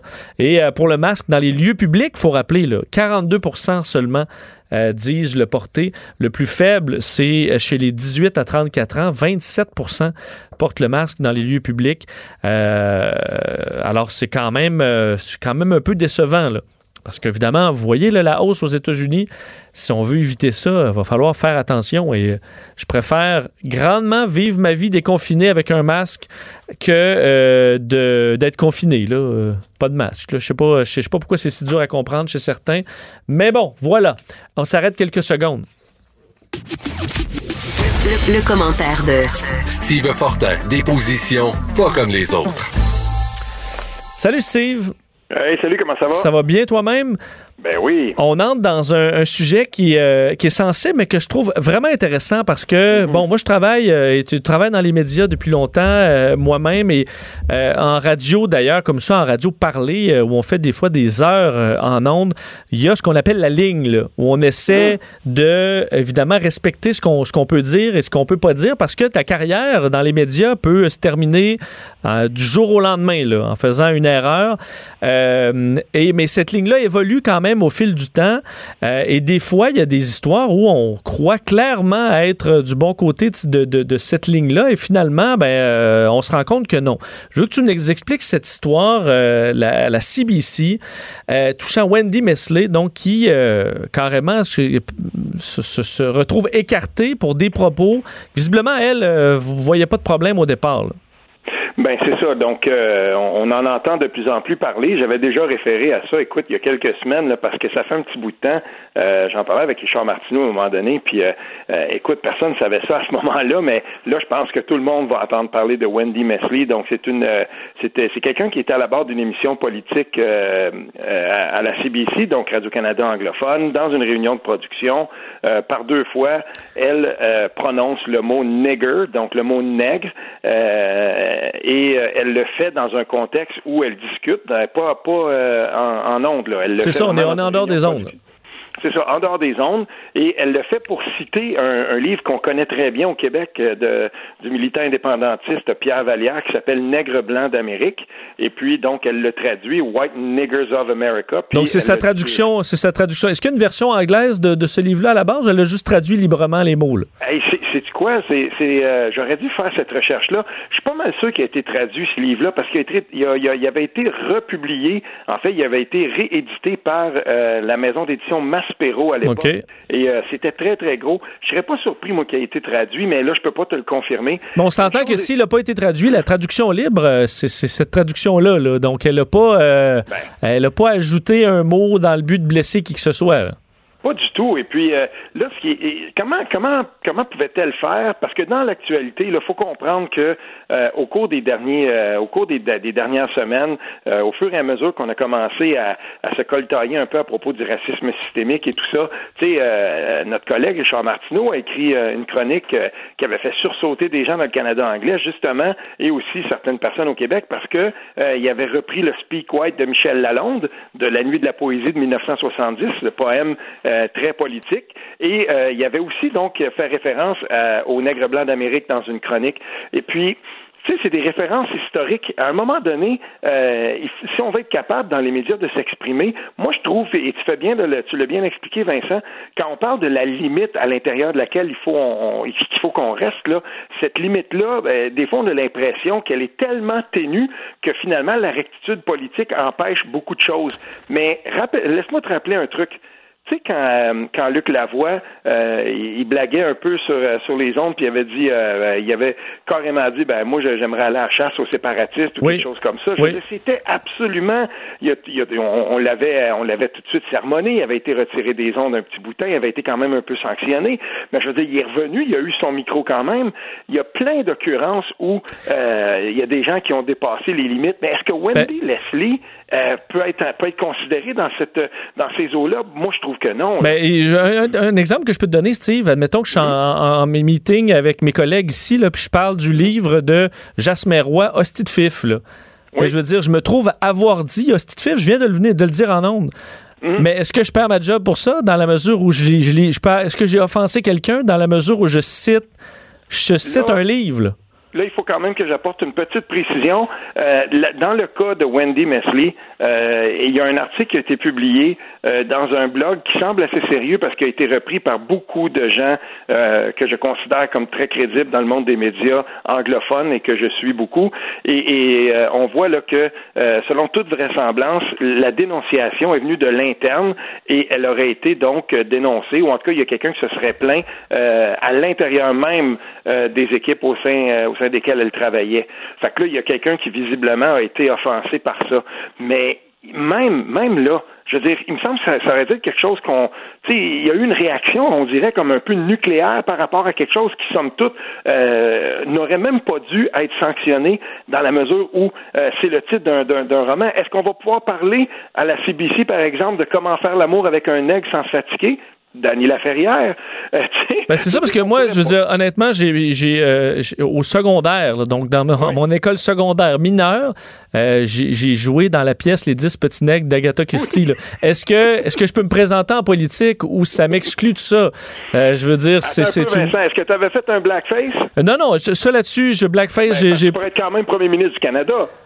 C'est t'as un bon t'as un bon point mais euh, mais c'est ça est-ce que ce que je veux dire je comprends il y a les, les, les, les mots mais euh, il y a quand même faut quand même inclure le contexte un petit peu dans euh, la, la vendetta parce que euh, je comprends puis on est tous très sensibles à cette à ce dossier là actuel là, du Black Lives Matter mais si on prend peut-être un des exemples mon collègue Richard Latendresse là on sait que mm-hmm. il allait dire individu mais là le et là on allait un peu à la chasse aux, racistes avec des demi-vérités où là, tu, ah, mais as-tu dit ça? As-tu voulu dire ça? Est-ce qu'à un moment donné, on, euh, euh, ça devient justement une, là, je veux pas utiliser les termes de M. Trump, mais une chasse aux sorcières?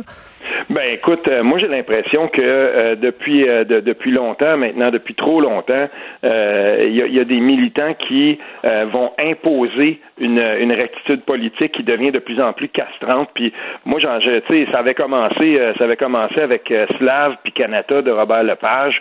Puis là, ben tout à coup, tu sais, il avait été, il avait été vraiment pris par surprise. Puis tu sais, le show de Benny de Betty Bonifaci, moi je l'ai vu avant que ce soit dans la version Robert Lepage, c'est Chants d'esclaves. Absolument phénoménal. J'ai, j'ai pas compris, moi, que, que, que, les gens lui tombent dessus comme ça.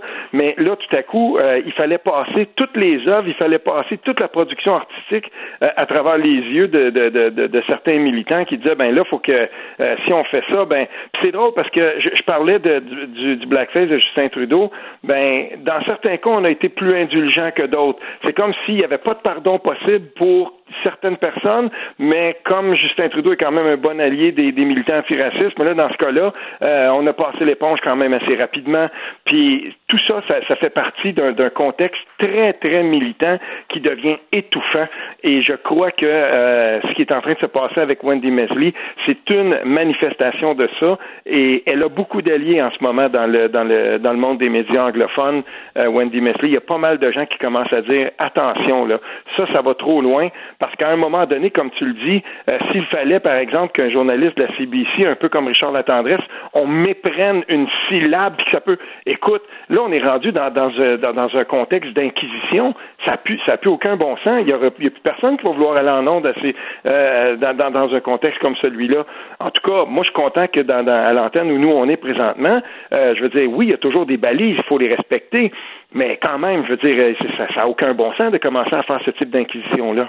D'ailleurs, euh, on a trouvé, euh, merci à Marie-Pierre euh, qui, a retrouvé les, détails, mais il y a eu traduction effectivement. donc, c'est White N-Word of America. c'est vraiment la traduction qu'on a, qu'on, a fait. Alors, ben écoute, on, a la réponse. Ben, écoute, je suis content qu'on, l'ait traduit en anglais parce qu'il y a un contexte quand même à ce moment-là des mouvements d'émancipation. Quand Pierre Vallière a écrit ça, puis j'ai eu la chance de le rencontrer avant sa mort, Pierre Vallière, quand il avait écrit ça quand même, il y avait un contexte aussi international à la lutte euh, que faisaient les Québécois. Il s'inscrivait dans un contexte international. Euh, Steve, un mot sur, euh, les, sur Marc Bibot, qui, en fait, est, ce qu'il est en train de filer entre les doigts de la justice?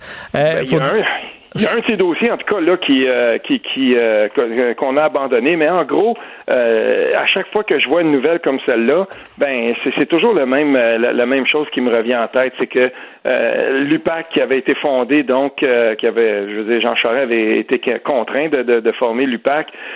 puis quand on regarde tout ça, ça prend tellement de temps, ça fait tellement longtemps que que, que, que, que, certaines enquêtes durent. on se demande si, à force de temps, à un moment donné, elles ne vont pas toutes s'étioler. Puis quand on compare euh, ce qui se passe, quand on compare les, puis quand on prend on, on, on, prend connaissance que des enquêtes sont abandonnées, ben inévitablement pour une personne comme moi qui avait suivi le, dossier, qui a beaucoup écrit là-dessus dans le passé, ben je me rappelle par exemple de ce qu'on disait à la commission Charbonneau, je me rappelle de certains euh, de certains policiers, des enquêteurs qui sont passés. Je pense par exemple au, à l'enquêteur Tremblay qui était passé, un ancien de l'unité anti-collusion, l'UAC, qui, qui était dirigé à l'époque par euh, Jacques Duchesneau et qui s'était présenté devant le juge Charbonneau et devant le commissaire Renaud Lachance et puis qui avait dit écoutez, vous, n'allez pas assez loin, puis il avait, été très, très critique et surtout, il avait dit qu'il y avait entre les mains de la justice beaucoup de preuves pour fesser beaucoup plus fort sur le Parti libéral. Et ça allait très loin, ça, pour un policier, pour, pour, euh, pour un enquêteur, quelqu'un qui savait très bien de quoi il parlait.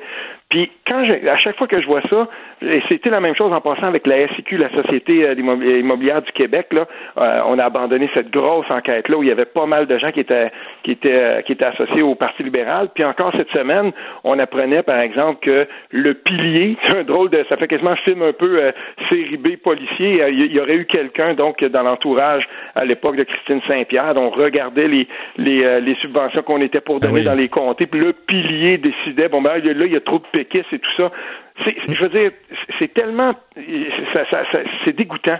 C'est dégoûtant, puis après ça, le cynisme envers la politique augmente tellement mais c'est des dommages, je veux dire, le, cynisme, là, c'est des dommages qui, qui durent longtemps, là, parce que ça donne un désintérêt pour la politique, ça fait que le monde s'en fout, on a l'impression que tout le monde est pareil, puis ce que ça fait, c'est qu'on a les, ensuite les politiciens qu'on mérite, là, dans la mesure où les, gens se désintéressent, ben, la qualité baisse aussi, là. Euh, je veux pas critiquer les politiciens qui sont en cours. Ben non, c'est ça. Ben absolument pas, et de croire, parce que pour moi, que couvert la commission Charbonneau euh, toute cette période-là, quand on a mm-hmm. vu le résultat final, ben, on était assez découragé, on s'est dit, bon, ben, au moins, il y aura peut-être des accusations euh, à, l'UPAC et ailleurs. Puis finalement, on était encore déçus de ça.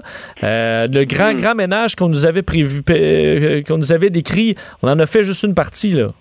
Ah ben oui, tout reste à faire parce qu'il y a, y, a, y a beaucoup de il y a beaucoup de, d'allégations qu'on a euh, qu'on a entendu de gens qui se sont présentés là.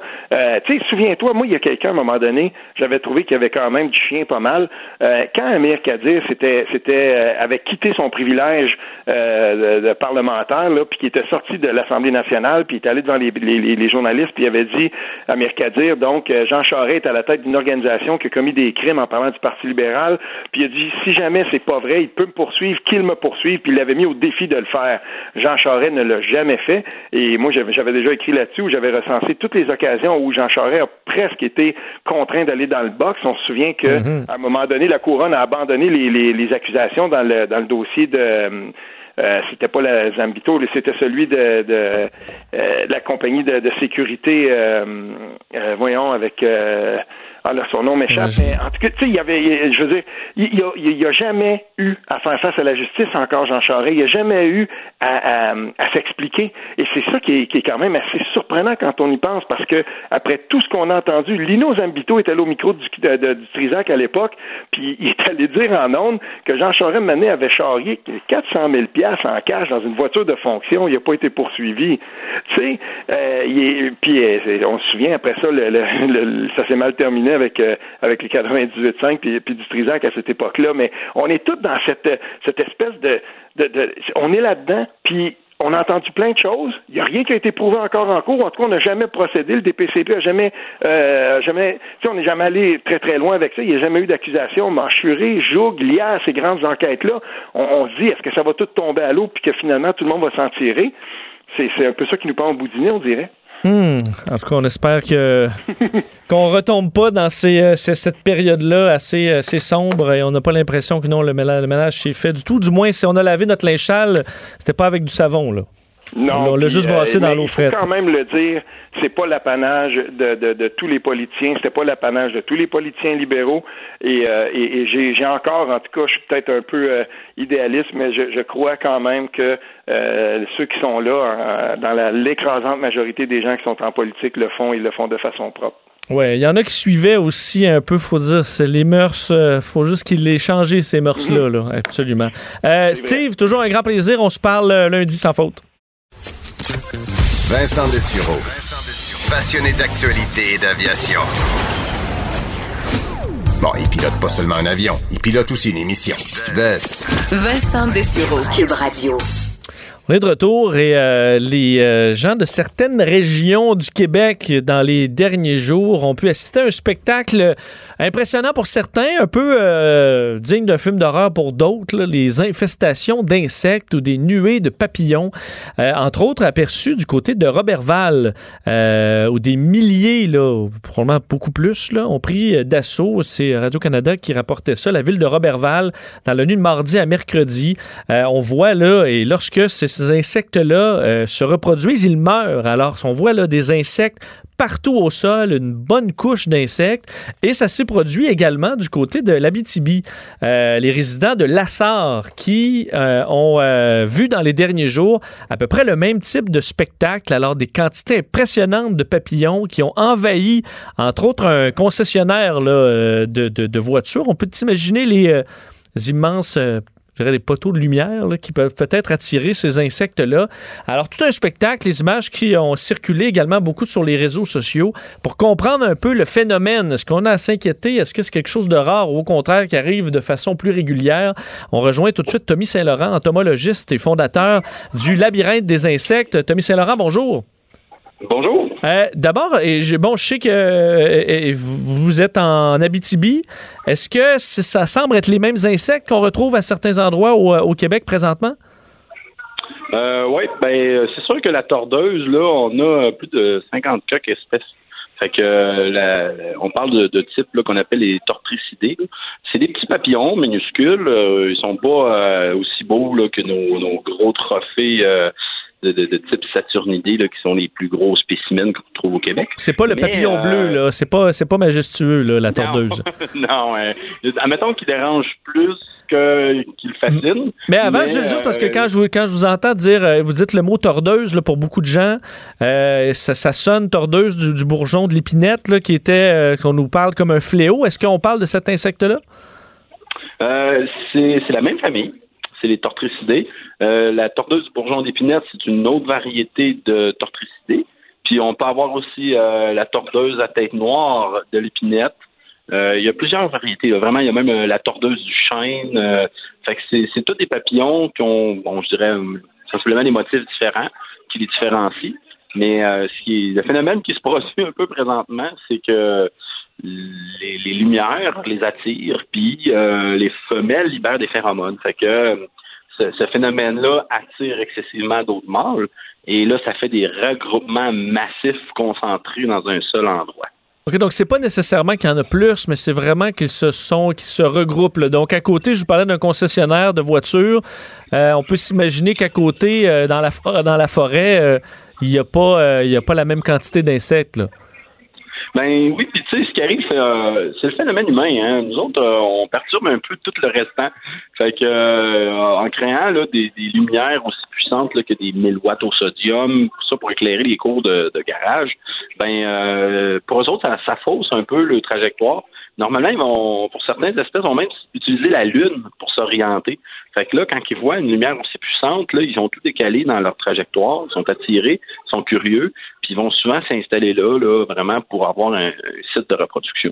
On a l'impression dans les, ce genre de d'infestation, c'est peut-être pas le mot qu'on utiliserait ici, mais euh, c'est des cycles. Est-ce que c'est ce qu'on retrouve aussi sur ces, euh, chez ces insectes-là, donc sur quelques années ou euh, quelque part dans la saison? Oui, souvent, c'est ça. Ça va être souvent des cycles où ils vont revenir. C'est, le même principe même chez les monarques. On a eu des baisses là, chez les monarques, mais là, le monarque est en train de remonter la pente. Euh, tous les lépidoptères là, vont souvent faire un cycle euh, où euh, il va y avoir une abondance. Après ça, il va y avoir une chute, puis ça va remonter progressivement. C'est, un équilibre. Hein. La nature, ça, ça travaille de soi-même. Là, ils vont nourrir d'autres prédateurs ou ils vont fertiliser le sol parce que les, commentaires souvent qui sortaient, c'était l'odeur, puis euh, les gens trouvaient ça dégoûtant. Mais euh, faut pas oublier que le fumier, ça sent mauvais, puis euh, c'est là-dedans qui pousse les plus belles fleurs. Hein. Fait que c'est le même principe. Le corps des insectes, c'est excellent fertilisant. Puis tout ramasser ensemble, là, ça devient un très bon fertilisant même d'ailleurs. Est-ce qu'on peut s'imaginer les gens qui sont dans des chalets là, ou dans, dans, votre région, je pense qu'il y a quand même de la mouche en masse, dépendamment de, de, de, la saison. Euh, pour... Ici, on ne jamais à côté de ça, mais en même temps, on est content. C'est signe que euh, la qualité de notre air est bonne. Ah, bon, ben... les, les, moustiques, là, les mouches noires, tout ça, ils aiment pas la pollution, ils s'en tiennent loin. Fait quand ils sont là, ils sont dérangeants, ils sont dérangeants pendant un mois, mais on, s'y habitue. Euh, quand on, apprend à les accepter et à comprendre comment ils fonctionnent, on peut tricher. Il y a encore des outils très pratiques, euh, les thermacelles, euh, la façon de s'habiller à manches longues. C'est un mois, puis après, on, vit bien avec. Mais ça, pendant que, je vous ai, justement, parlons-en, parce que c'est la saison. D'ailleurs, vous, en Abitibi, est-ce que c'est de la mouche noire, du maringouin? Est-ce que c'est de tout, tout, tout le cocktail au complet? On a tout le cocktail. On commence vraiment à être dedans. On a eu une saison chaude ici, euh, très, euh, très intéressante. Là, euh, on a eu un début d'été excellent. Et puis là, euh, ça a porté fruit. Mais en même temps, euh, j'ai déjà vu des débuts de saison pires, pour te, te, dire franchement. Puis souvent, les gens pensent que le froid, ça va faire qu'il y a moins de moustiques. mais en réalité, l'affaire qui fait le qu'il y a moins de moustiques, c'est des sécheresses puis des grosses chaleurs. Fait que les, mouches noires, les moustiques, on les retrouve toujours près des plans d'eau. C'est là qu'ils se développent. Fait que si vous avez un beau chalet au bord d'une rivière ou d'un lac, euh, ben euh, possible que vous les voyez en plus grande quantité. Vous parliez du, du, et on a vu ça beaucoup apparaître dans les, dans les dernières années, une espèce de petit donc, euh, objet, là, ça fait une chaleur. Ça fonctionne, ça? Ben, je dirais que c'est un, un, très beau produit. Ça, ça l'éloigne sensiblement au moins, je dirais, 90% là, des, des candidats. Il euh, faut vraiment respecter la, la façon qu'ils disent de l'utiliser. Si vous respectez ça, c'est quand même très impressionnant. Moi, j'ai vu une nette différence, même qu'ici, à notre attrait touristique, quand nos clients viennent, ils peuvent en louer un pour le parcours extérieur. Puis euh, on trouve que c'est une belle alternative parce que plutôt que d'aller utiliser des larvicides dans des cours d'eau, puis d'en renvoyer la facture aux payeurs de taxes des citoyens, puis tout ça pour essayer de jouer à Dieu, là, puis bien influencer sur l'équilibre de la nature, ben je trouve que ça, c'est un bon compromis qui lui donne la chance de juste pas rentrer dans notre périmètre. Puis il existe même en plus des vêtements maintenant qui euh, qui sont euh, répulsifs là, pour pas que les insectes nous dérangent. Puisque à partir du moment qu'on comprend le principe des insectes, si on, on, ici, ils sont pas capables de détecter le monoxyde de carbone qu'on relâche le gaz, euh, pas le monoxyde, de, le CO2, puis, euh, puis ils sont pas capables de détecter l'acide lactique relâché par nos articulations. Euh, déjà là, on n'existe comme pas pour eux autres. Parce que autres, ils. C'est ça, ils nous voient, ils nous voient pas, là. C'est pas, euh, c'est, pas nous voyant qu'ils nous trouvent, là. C'est ça. ben, ils peuvent voir quand même la chaleur thermique du corps humain, mais si le, gaz carbonique n'est pas détecté, ils vont être bien moins intéressés à savoir que c'est vivant. Fait qu'ils vont se retourner vers d'autres options. Fait qu'il faut juste les tromper. Puis, euh, faut pas oublier que les insectes sont là depuis 350 millions d'années. Ils étaient là avant nous. C'est nous qui sommes en réalité chez eux. Hein. Fait que moi, je crois que c'est pas à nous de jouer à Dieu pour les contrôler, les exterminer ou euh, les, les, tasser de la game, mais plutôt à nous de s'adapter à eux parce qu'ils euh, contribuent à un équilibre fragile de nos écosystèmes, puis sans eux, on va ressentir des coups, ça c'est sûr. C'est très bien dit. les chandelles à la citronnelle, ça, c'est juste dans nos têtes ou... Euh? Non, c'est quelque chose qu'ils apprécient moins. Euh, par contre, ce qui est toujours compliqué, c'est de gérer le, trio infernal des, des, des, mouches à chevreuil, euh, des moustiques et des mouches noires. Euh, souvent, le, la citronnelle, elle va éloigner les moustiques, mais elle n'éloignera pas les mouches noires. elle va pas décourager les, les mouches à chevreuil, là, mais ils vont être capables de venir te chaler. Les autres sont tough. Les autres, c'est même avec les thermacelles, là, ils tournent autour et des fois, ils rentrent dans le périmètre pareil. Mais euh, s'il reste juste eux autres à contrôler, deux, trois euh, mouches à chevreuil, contrairement à une armée de 50 moustiques, c'est déjà mieux. C'est déjà mieux. Et je termine en parlant parce que vous êtes, euh, je le disais là, vous êtes le fondateur de Labyrinthe des, insectes. est-ce que, est-ce que c'est, est-ce que vous êtes ouvert? Est-ce qu'on peut vous visiter cet été? Oui, on est ouvert. C'est sûr que là, on a dû s'ajuster un petit peu là aux contraintes sanitaires. Mais euh, comme notre site euh, comprend une partie extérieure qui, euh, qui se fait de façon autonome, fait que les gens peuvent respecter eux autres même la distanciation dans le parcours. Puis la salle d'exposition, c'est la même chose. Fait qu'il y a juste la partie animée là, où on utilise le, le, masque, puis on, dans la présentation animée, j'ai un périmètre de 2 mètres là, que les gens rentrent pas dedans. Mais on peut fonctionner, c'est juste qu'on reçoit un petit peu moins de monde à la fois. Bon, alors on pourra quand même aller, euh, aller faire un tour. On peut consulter, je suppose, votre site Internet pour, euh, pour de l'information sur le labyrinthe des insectes. Euh, mon site est un peu dû pour être rafraîchi, mais où on est très actif, là, c'est sur les pages des réseaux sociaux, la, page du labyrinthe des insectes sur Facebook. Là, on alimente beaucoup, puis on a des trucs intéressants qu'on partage. Génial. Aussi bien montrer aux enfants à les apprécier les insectes, comme ça, ça va nous coûter moins cher en anti-mouche euh, le reste de leur vie.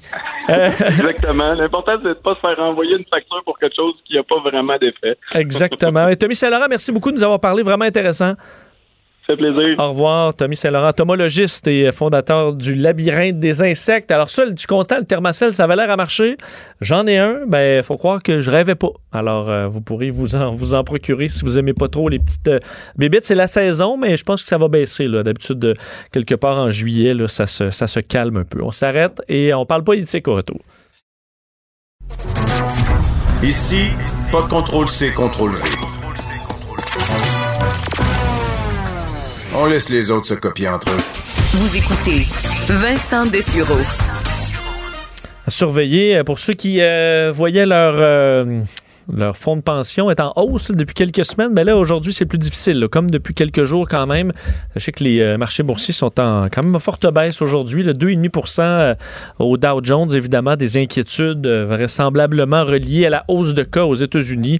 Alors, ça touche un peu moins le Canada. Là. Je voyais le TSX autour de 1,5% mais en général, c'est une journée dans le rouge. une semaine un petit peu plus difficile également sur les marchés qui savent pas trop où se placer entre extraordinaire optimisme, comme on l'a connu dans les euh, pendant, une- pendant peut-être un mois et demi, et euh, là, euh, retour à la réalité un petit peu plus dur pour les, euh, les États-Unis. Alors, on va surveiller ça de près.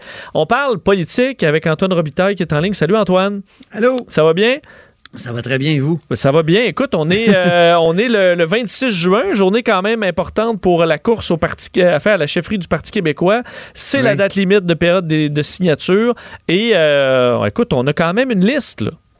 Oui, on a une liste. J'ai fait le tour, j'ai appelé un peu tous les candidats. J'ai pas réussi à rejoindre M. Bastien, Euh, mais euh, il semble qu'il y ait quatre candidats là.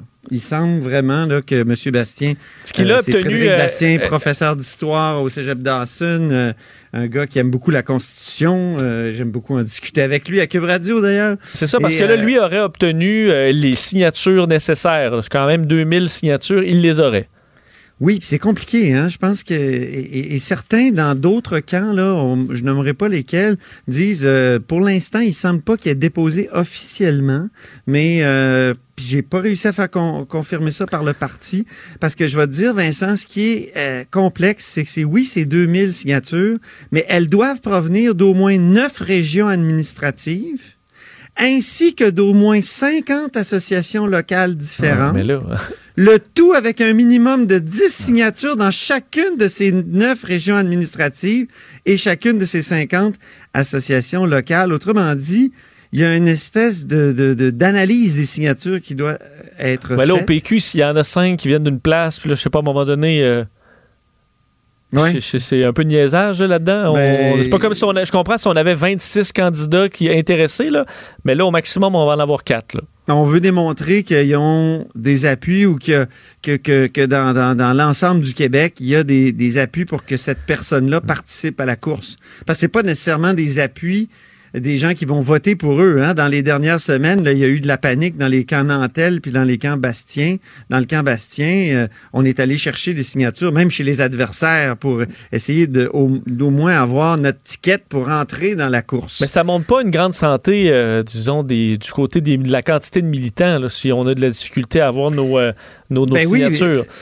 Tout à l'heure, Paul Saint-Pierre Plamondon me disait justement il y a quelques secondes là, que euh, en- en- il y a- n'y a que 30 000 r- membres en règle, alors que à- au même moment, en 2016, euh, donc il y a quatre ans, lorsqu'il y a eu une autre course, il y en a tellement eu de courses qu'on commence à être mêlé au PQ, là, mais c'est la course où Jean-François Lisée, euh, que, que Jean-François Lisée a remporté.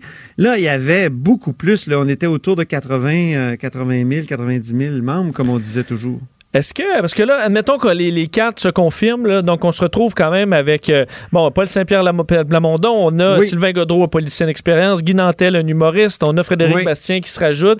Euh, Oui. Tu penserais quoi de ce, ce quatuor qui va s'affronter? Est-ce que ce serait intéressant à suivre? Oui, ça va être très intéressant à suivre. Moi, je, depuis le début, euh, tu sais, depuis le, le printemps que je dis que la course au PQ est, est plus intéressante que celle qui s'annonçait au Parti libéral, mais là, il n'y en a pas eu à cause du désistement d'Alexandre Cusson. Mais oui, je pense que ça va être une course intéressante. Ce matin, Paul Saint-Pierre Plamondon, sur son site, euh, sur sa page Facebook, euh, souligne qu'il a rejoint en termes de dons depuis le début de la course. Il a rejoint Sylvain Gaudreau. Donc, on a deux, euh, deux, deux, euh, premiers, là, euh, Gaudreau puis euh, Plamondon. Puis, même que depuis que la course a repris le 5 juin, il a eu beaucoup plus de dons que Sylvain Gaudreau. Donc, euh, c'est ce qu'il met en avant aujourd'hui. Puis, il dit que ça, c'est très indicateur de la tendance de la course. C'est le seul à avoir un- une expérience de course, euh, Paul Saint-Pierre Plamondon. Il l'a fait en 2016. Donc, Mais Godreau euh, a beaucoup d'expérience euh, politique, là. Bon, voilà, exactement. Lui, il en a observé. Il a été chef même euh, par intérim du Parti québécois, justement, en 2016. Lui, il est vraiment euh, démarré là, dans sa course. Il est déjà en tournée. Il est, euh, tu vois, il est à Gatineau. Il est, euh, ensuite, il s'en va en Abitibi. Il fait des rassemblements, il faut le savoir, en respectant les règles arroudiennes, si tu me permets le néologisme. C'est bien dit, oui. Oui, c'est ça. 50, euh, 50 personnes. Il a aussi fait des feux de camp virtuels euh, avec, euh, donc, avec le, candidat. Il dit que ça a bien fonctionné. Mais là, l'inverse m'aurait euh, surpris. Les, équipes tentent toujours de, faire mousser leur, leur truc. Mais en tout cas, il y a beaucoup d'activités du côté de Godreau. Les, les autres équipes euh, estiment que ça va être assez mollo pour le mois de juillet. Hein? Guy Nantel m'a carrément dit, écoute... euh, Ça n'intéresse euh, pas les gens. euh, ben, c'est ça. On ne fera pas exprès. Ils sont déjà, ils sont au camping, ils sont bien. euh, Ce qui est pas faux. euh. Ils n'ont pas la tête à la politique. Ils sortent du confinement. Mais en même temps, moi, je pense qu'il va y avoir un retour à la politique assez rapidement au mois d'août. Mais est-ce que c'est le temps d'aller faire la tournée des, euh, des, des campings, là, justement, en carte de golf? là? Oui, peut-être. Hein? Euh, je- je- Les bar- des barbecues, c'est toujours des endroits, euh, comment dire, Euh, propices à discuter politique, un peu comme tout- tout- toutes les activités, là, un peu comme les fêtes. tu sais. Ben, c'est ça. Et, Antoine, le, le temps file. Je voulais qu'on revienne quand même rapidement sur cette histoire de Christine Saint-Pierre, son un budget là, discrétionnaire, pas énorme, mais qui passait à travers un, un tamis de favoritisme. là. Ah oui, c'est incroyable. C'est Alain Laforêt qui nous a révélé ça à TVA Nouvelle, euh, donc euh, mercredi. Euh, c'est quand même incroyable. C'est les phrases qu'on retrouve, Vincent, dans, ces, dans les documents qu'Alain Laforêt a pu consulter. C'est, par exemple, une petite organisation comme euh, le Salon des peintres professionnels de Joliette. OK? Oui. Ils, ils écrivent à la ministre, puis ils disent Vous avez un discrétionnaire pour l'appui, euh, le Fonds d'initiative culturelle. Est-ce que vous nous donneriez Écoute, quand tu dis c'est pas des petits montants, c'est pas des gros montants là, c'est comme 2000 dollars qu'on demande. OK? Et là, c'est tout analysé par des attachés politiques, puis ce qu'on retrouve dans les, les, les- les papiers que, que, que la forêt a pu consulter, mais c'est des phrases comme selon le pilier, ça c'est un mystérieux Oui, le personnage. milieu, le qui mystérieux semblait- pilier. Ouais, ouais. Euh, c'est une très belle place, ça, le, le- le Salon des peintres professionnels de Joliette, mais ça ne fait pas partie des priorités car il y a pas mal, c'est pas mal rempli de péquistes. C'est une gang de péquistes. Comme d'ailleurs d'autres en disant, ben, ils sont dans l'opposition, il faut qu'ils sachent, on va couper de 50% euh, le montant qu'on aurait donné de- normalement. Et c'est ça, histoire de leur montrer comment les budgets ne sont pas là quand on est dans l'opposition. C'est voter du bon bord. Et tu sais, c'est le principe. Mais ça, parce que là, du le- bon bord, puis tu vas avoir ton appui. Mais c'est scandaleux, là, ça. là. Puis Et, et même si on parle pas, c'est, ben, en fait, je vais dire, c'est quand même 730 000 On dit que c'est, c'est pas beaucoup, mais c'est quand même, c'est quand même ça, là, presque un million de dollars. Mais, euh, C'est de l'argent public. Tu sais, faire, faire ce type de campagne-là avec de l'argent public euh, qui devrait être distribué au mérite et non, et non en fonction de, de, de, de, de- l'affiliation politique euh, réelle ou présumée, là, parce que ça peut être présumé aussi, ah ouais, c'est un péquiste. peut-être, qu'est-ce qu'il qu'est-ce qu'il dit? Il faut regarder ça au mérite. Alors là, Christine Saint-Pierre a dit, moi, j'ai jamais vu ces, euh, ces justificatifs-là. C'est moi, je ne faisais que signer en bas. Bon, euh, on peut prendre, on Ouais, doit prendre un- sa parole. Moi, j'avoue, je le dis, c'est difficile à croire. Parce que Euh, c'est quand même à partir de ça que la décision était prise. Très particulier. Euh, Antoine, euh, merci beaucoup de nous avoir parlé. On se reparle la semaine prochaine, sans faute. Bon week-end. OK, au plaisir. Salut, Antoine Robitaille, chroniqueur politique. On rejoint Jean-François Barry. Salut, Jean-François. Comment ça va? Ça va bien, toi? Ben oui. Termine c'est- ta première semaine? Ben oui, c'est vendredi. Et il fait pas pire beau. Euh, ouais, ben, ouais, d'ici dans le studio, oui, mais là-bas, euh, de l'autre côté de la fenêtre. Euh, là, T'as vu, toi, tu vois vraiment ben, dehors. euh, tu, euh, On se demande s'il va nous tomber de la pluie ou si Ah. le soleil va sortir. Il y a beaucoup de nuages euh, OK. présentement. ouais. Bon, et qu'est-ce qu'on retrouve dans ton émission aujourd'hui? On retrouve euh, plein de choses. Olivier Primo va être là, François Lambert. Euh, on va avoir un quiz avec euh, Alex, le quiz du vendredi, voir si on a bien suivi notre actualité. Alors, euh, Ah, c'est un j'ai- quiz sur l'actualité. Ouais, j'ai bien hâte de voir ça. J'ai bien hâte de Alex, voir. en plus, qui a toujours une vision de l'actualité. euh, Bien à elle. Bien à elle. Oui, oui, Oui, Anaïs, évidemment. Euh, on, va, on va parler du saumon. Je sais pas si tu as vu ça aujourd'hui, le saumon du Québec, des rivières Ouais. et des maritimes, là, qui est de moins en moins nombreux. Fait qu'on va avoir une experte là, qui va venir nous Ah. parler de, de, de ça aussi. C'était déjà dur pêcher un saumon, donc ça l'est encore plus aujourd'hui. Oui, mais euh, apparemment, au moins, le Québec fait quand même belle figure. Fait qu'on va en apprendre un peu plus tantôt. Et on commence avec une entrevue avec Kim Saint-Pierre, euh, qui a reçu une belle nouvelle cette semaine. On manque pas ça dans les prochaines minutes. Merci Jean-François. Cette émission est maintenant disponible en podcast. Rendez-vous dans la section balado de l'application ou du site cube.radio pour une écoute sur mesure en tout temps. Cube Radio, autrement dit. Et maintenant, autrement écouté.